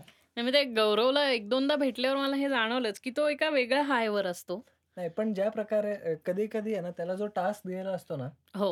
तो तो चांगलाच पार पाडतो. नक्कीच मी त्या त्या बाबतीत पण पाहिलेलं आहे जेव्हा त्याचं टीम मॅनेजमेंट स्किल खरंच बाप रे खरंय. बाप. हो. नाही मी तेच म्हणलं, की त्या बाबतीत मी पाहिलंय, की तो त्याची त्याला दिलेली जबाबदारी तो पूर्ण 100% पार पाडतो हे मी त्याचं पाहिलेलं आहे. जेव्हा नाटक बसवत होतो कॉलेजमध्ये तेव्हा. हं, विनोद उत्तमचं. डॉक्युमेंटेशनचं काम होतं डॉक्युमेंटेशनचं त्याच्याकडे. काम होतं जॉब किंवा लागला मला म्हणून मी ड्रॉप झालो आणि नंतर हे झालं, की नाही, नाही, नाही म्हणजे अ, त्याचं क सर्टिफिकेशन्स वगैरे हे पण गौरवनी केलं होतं. म्हणजे हं, हं, हेही हं. त्यांनी सगळं त्या बाबतीत तर काही नो डाउट म्हणजे he is perfect in that, की तुम हं. त्याला त्याच्यावरती जी जबाबदारी सोपवली जाते तो ती हो 100% तो पार सगळं पाडतो. भारी आहे त्याचं. पण तो थोडा हाय असतो. तो नाही आपल्यासारखा पण एक मला वाटतं, नॉर्मल की हे लाईफ काही नाही. चूक नाहीये. चूक नाहीच आहे ना. काय होतं हे लोकांकरता खूप ऑड आहे ना, हां. त्यामुळं त्यांना हे विचित्र सहन होत वाटतं नाही. आणि हे चुकीचं आहे खूप. तुम्ही प्रत्येक टाइपच्या माणसाला ॲक्सेप्ट करणं केलं पाहिजे. आपल्या हां, इथं अरे सगळे लोकं आयडियलाइज हे फक्त सिनेमातले हिरो हिरोईनला करायला लागतात. त्यामुळं ना. त्यांचं सगळं तिथेच घोडा अडून जातं. आणि रिॲलिटी कशी आहे माहिती आहे का? एक आपण जात, लागून जातं हां. विचार आपण हे करायला पाहिजे, की प्रत्येक माणसाची काहीतरी तो आत्ता जर आपल्याला अप्रोच करतोय, त्याची काही ना काहीतरी फेज असेल. तो काय-काय म्हणजे मे. बी तो काय-काय लाईफच्या फेजेसमधनं जाऊन तो आपल्याकडे अप्रोच बरोबर. बरोबर. So instead of just giving uh, आपल्या जजमेंट सुरू त्याच्यावर. माणसाला न ओळखता तुम्ही जेव्हा जजमेंट देत खरं आहे तुझं बोलणं तेच. की माणसाला ते तुम्ही काही न फर्स्ट प्रथम दर्शनी बघून त्या माणसावरती तुम्ही जजमेंट पास करूच शकत नाही. म्हणजे त्याचा अप्रोच आणि टू एक पॉइंट असा पण असतो बरं का, की दरवेळेला तुम्ही जाऊन सल्ला द्यायची गरज नाही. हो. हो. रिलेशनशिप्समध्ये कुठलंही असू दे, एखादा माणूस जर तुमच्यापाशी येऊन काहीतरी बोलतोय ना, इट्स नॉट नेसेसरी की तुम्ही त्याला ओपी काहीतरी तुमचं ॲडव्हाइस ओपी दिलं हां, पाहिजे किंवा ॲडव्हाइस हवाय त्याचा तुमचा. काय म्हणतो आपण त्याला त्याला कन्सोल केलं पाहिजे. हं, हं. हं. काहीच नका करू. त्याला सध्या गरज याची आहे, की त्याला कुणीतरी ऐकणारं हवंय. खरं खरं. हां, म्हणजे माझं काय बोलणं आहे ते ऐकणारं हवंय. करेक्ट आहे, बस. करेक्ट आहे. काउन्सिलिंग म्हणतो ना आपण, काउन्सिलर कसा फक्त ऐकतो. तो कधी स्वतःचं ओपिनियन किंवा सल्ला-बिल्ला देत नाही त्याला. म्हणजे जरी त्याला काउन्सिलर म्हणतात, पण काउन्सिल काय करतो, की तो दोन्ही पार्टीजचं ऐकून घेतो किंवा जे काय असेल समोरचा असेल त्याचं ऐकून घेतो आणि मग ठरवतो. हं. पुढे मग गौरवच्या नंतर काय? हां, गौरवच्या शांत नाही बसून द्यायचंय रे बाकी काही नाही. अरे तो झोपेल असं वाटतंय हो, म्हणून. तर त्याच्या अरे नाही जागायचं बाबा. पुढे काम आहेत आपल्याला 2. घे, घे. बोल पुढे. हां. तर आता असं वाटतंय काय चालू आहे आता माझ्या ना? नाही, नाही, नाही. असं काही नाही. आठव, आठव, आठव, आठव, आठव. आठव. हां, खूप आठवले झाले. साठा मॅन. मग नाटकाचं निमित्त झालं. अरे नाटकातला आपला सगळ्यात महत्त्वाचा किस्सा होता, की आपले 2 2 ग्रुप होते आणि माझं असं झालं होतं मी. नेमका मध्ये होतो. म्हणजे प्रॉपरली सँडविच्ड. म्हणजे मला हां. दोन्हीकडे काम करत होतो मी. असं नाहीये, की मी एकाच जागी जास्त बायस्ड होतो. मी. दोन्हीकडे इक्वल माझं देत होतो. बट मला काय होत होतं आय थिंक जे एक एक दिवस होता जेव्हा पुरुषोत्तम व्हर्सेस विनोदोत्तम चालू होतं. चालू होतं. मला माहीत नाही आणि मी बाहेरून गेलो. मी माहिती आहे हं. का असं झालं होतं मला, की "च्यायला हे काय चाललंय?" म्हणजे 2 मिनिटात मी थोडंसं स्लो झालो, की हे का भांडतायत? नंतर. वाटलं नको मध्ये पडायला. का माहीत नाही का? म्हणजे उगीचच मी मध्ये पड पडतोय. परत माहिती आहे का असं मला इच्छा हे होती, की "च्यायला आपण जर आहोत टॅलेंटेड, तुम्ही जर एकमेकांना एवढं टॅलेंट दाखवताय तर एकत्र काम करा ना." खरं आहे. माझं म्हणजे मी प्युअरली ते त्याच्यावर होतो. म्हणजे मी जर आलो असतो आत तर मी दोन्ही टीमला शिव्या घातल्या असत्या. मी हं. लिटरली हे. हे हं. एक रिलेशन तेवढं राहिलं बघ. खरंच याचा पार्ट 2 करायला पाहिजे करू. करू की. एनिमी राहिलाय एनिमी. एनिमीज. हो, खरं आहे. करू, करू. त्याचे नक्की करू. बरेच प्रकार आहेत. हो. हितशत्रू आहे. हो, कारण ह्या रिलेशनशिप तरी एवढ्याच आहेत. पण शत्रूचे तर खूप आहेत. बहुत है, बहुत. हां. पण शेवटी कसं आहे शत्रुता बनवणे मोस्ट ऑफ द टाईम एक डिसिजन पार्ट असतो. अरे कोणी कोणाचं डिसिजन असतं. कोणी कोणी कोणाचं. असं हार्डकोर एनिमी नसतं रे. ते कसं असतं आपलं आपल्याला स्वतःला प्रूव्ह करायचं असतं ना, हे असतं. कोणी शत्रू नसतं. प्रूव्ह करायचंय रे फक्त. समोरच्याला चुकीचं प्रूव्ह करायचंय हेच असतं. ह्यालाच. ह्याला ॲनिमॉसिटी ह्याला नाही म्हणू शकत. ॲनिमॉसिटी काय असते माहिती आहे का? जीवावर उठणे एकमेकांच्या हं. खरी.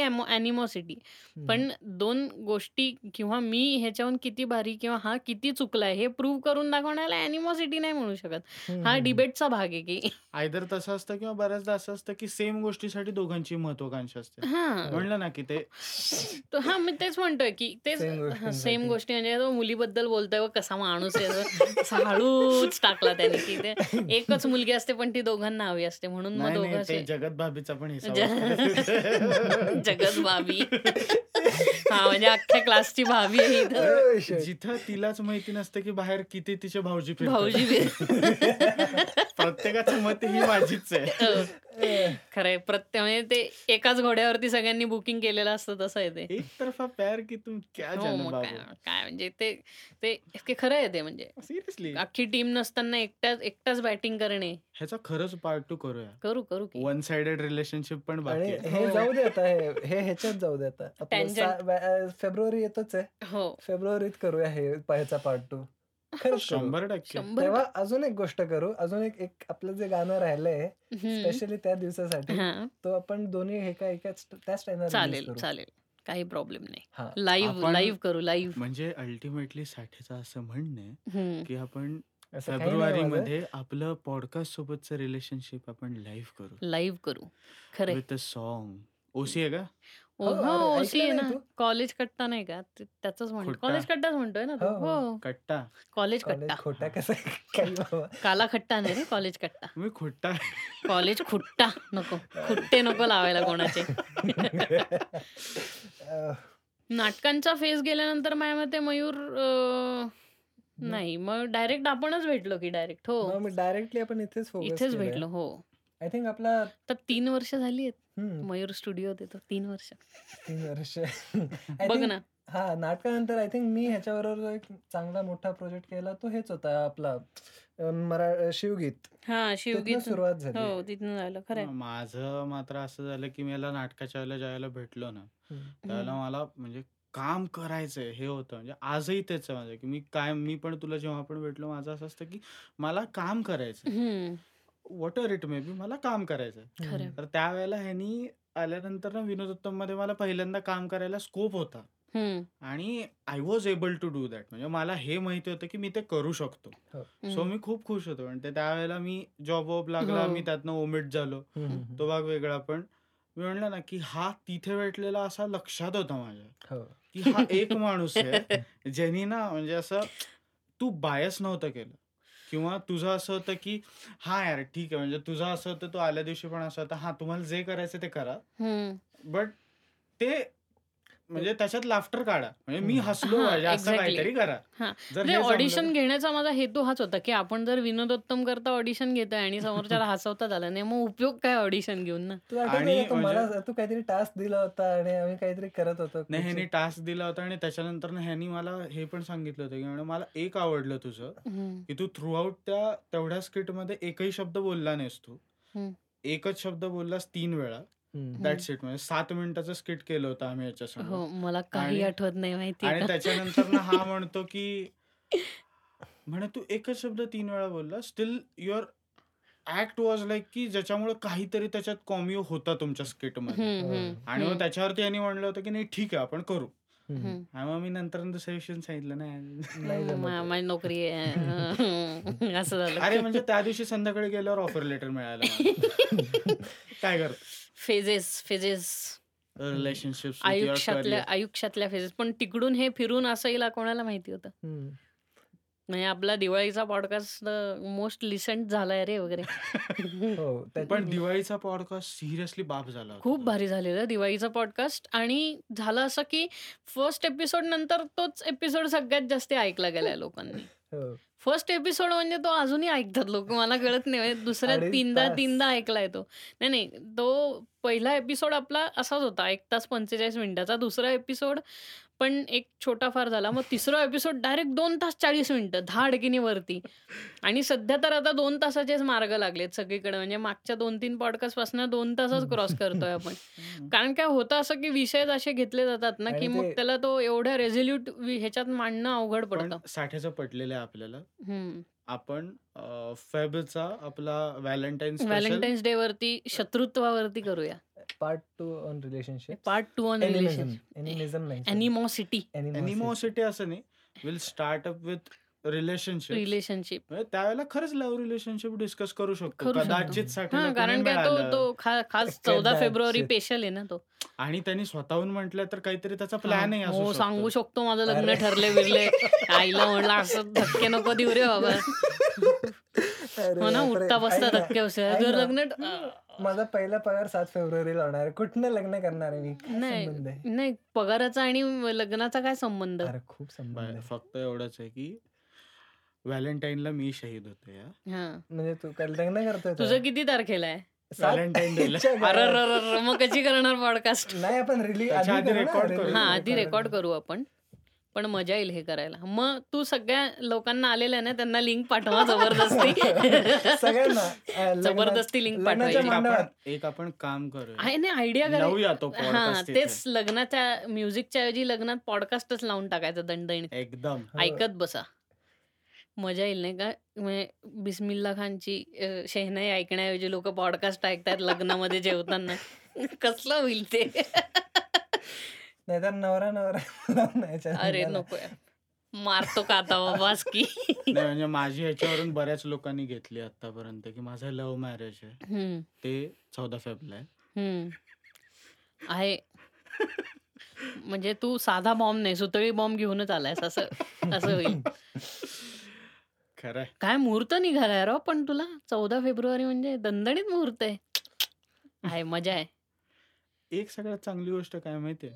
मला ना बाप जन्मत कधी अॅनिव्हर्सरी लक्षात नाही ठेवायला लागणार. हो, खरंय. अख्खं जग आठवडाभर सेलिब्रेट करतं रे. ऑटोमॅटिक ऑटोमॅटिक नोटिफिकेशन चला अॅनिव्हर्सरी आहे. गुलाब दिसायला लागले की आपली अॅनिव्हर्सरी अॅनिव्हर्सरी आहे.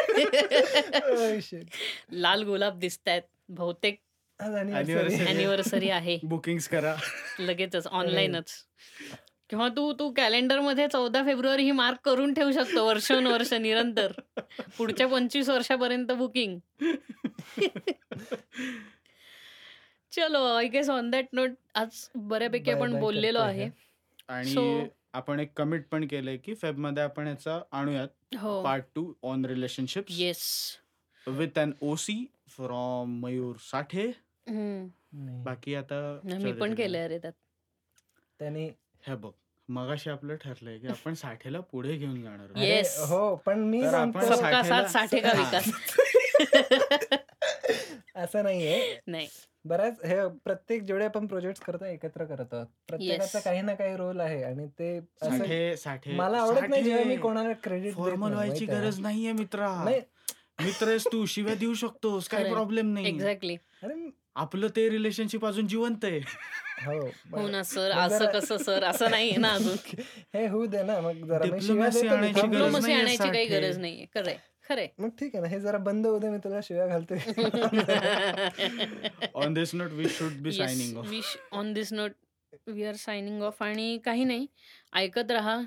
तुम्हाला कसं वाटतंय ते सांगा जे तुम्ही अजून सांगत नाहीत सगळे शाळेत आय गेस किंवा आणि लोकांना म्हणजे कॉन्टॅक्ट कसं करायचं अजूनही माहिती नाहीये किंवा आमच्याकडून अकाउंट एक, कसं बनवायचं माहिती नाहीये अं, एक तुमच्यासाठी की नेक्स्ट आमचं म्हणजे ह्या रिलेशनशिप वरती जे आम्ही पार्ट टू करणार आहे त्यावेळेला असे जर तुमचे काही रिलेशनशिप्स असतील हम्म, ज्याच्यामध्ये तुमचे काहीतरी एक्सपिरियन्सेस आहेत किंवा काय हम्म. Do share with us do comment us on Yes. YouTube will be YouTube- more than. Happy to share all those नक्कीच नक्कीच. नाही म्हणजे आम्हाला क्यू एन ए पण करायला आवडेल की तुम्ही प्रश्न विचारलेत आणि आम्ही त्याच्यावरती उत्तरं दिली आहेत आम्हाला हेही करायला खूप आवडेल.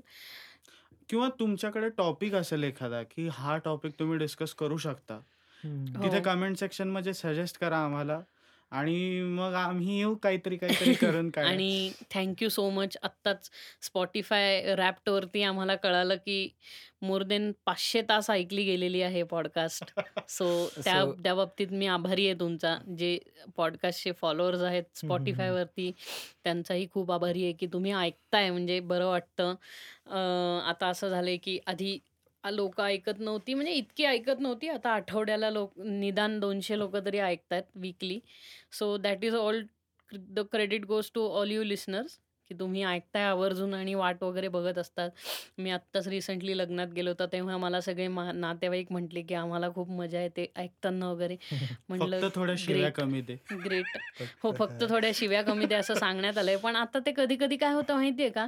फील फीलमध्ये ते. होऊन फील येतो ना खूप, मग होऊन जातात शिव्या. आपलं पॉडकास्ट किंवा म्हणजे. समथिंग मला अगदीच म्हणजे हे होतं अनप्रेसिडेंटेड होतं, की असं की येऊन सांगणं, की "अरे, हे म्हणजे माझी बहीण आहे." तर ती ती म्हटली, की तिचा नवरासुद्धा ती म्हणजे आपली पॉडकास्ट ऐकत होता आणि तो हसला जोकवरती आणि तिला तो कळाला नाही असं ती म्हटली. पण मला अजूनही कळत नाही, की तो जोक त्याला कसा कळाला. म्हटलं काय म्हणजे ते एवढंच बोलणं झालं आमचं, की आम्ही केलेल्या जोकवरती त्यालाही हसू येतं. म्हणजे ह्याचा अर्थ लोकं ऐकतायत आणि त्यांना समजतंय काय चालली आहे पॉडकास्ट हे त्याच्यावरनं कळून येतं.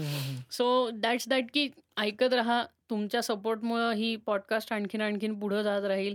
आणखीन, आणखीन वेगवेगळ्या विषयांवरती किंवा असंच ऑफ द ट्रॅक गप्पा मारायला खूप आवडतं म्हणून आम्ही ही पॉडकास्ट करतो.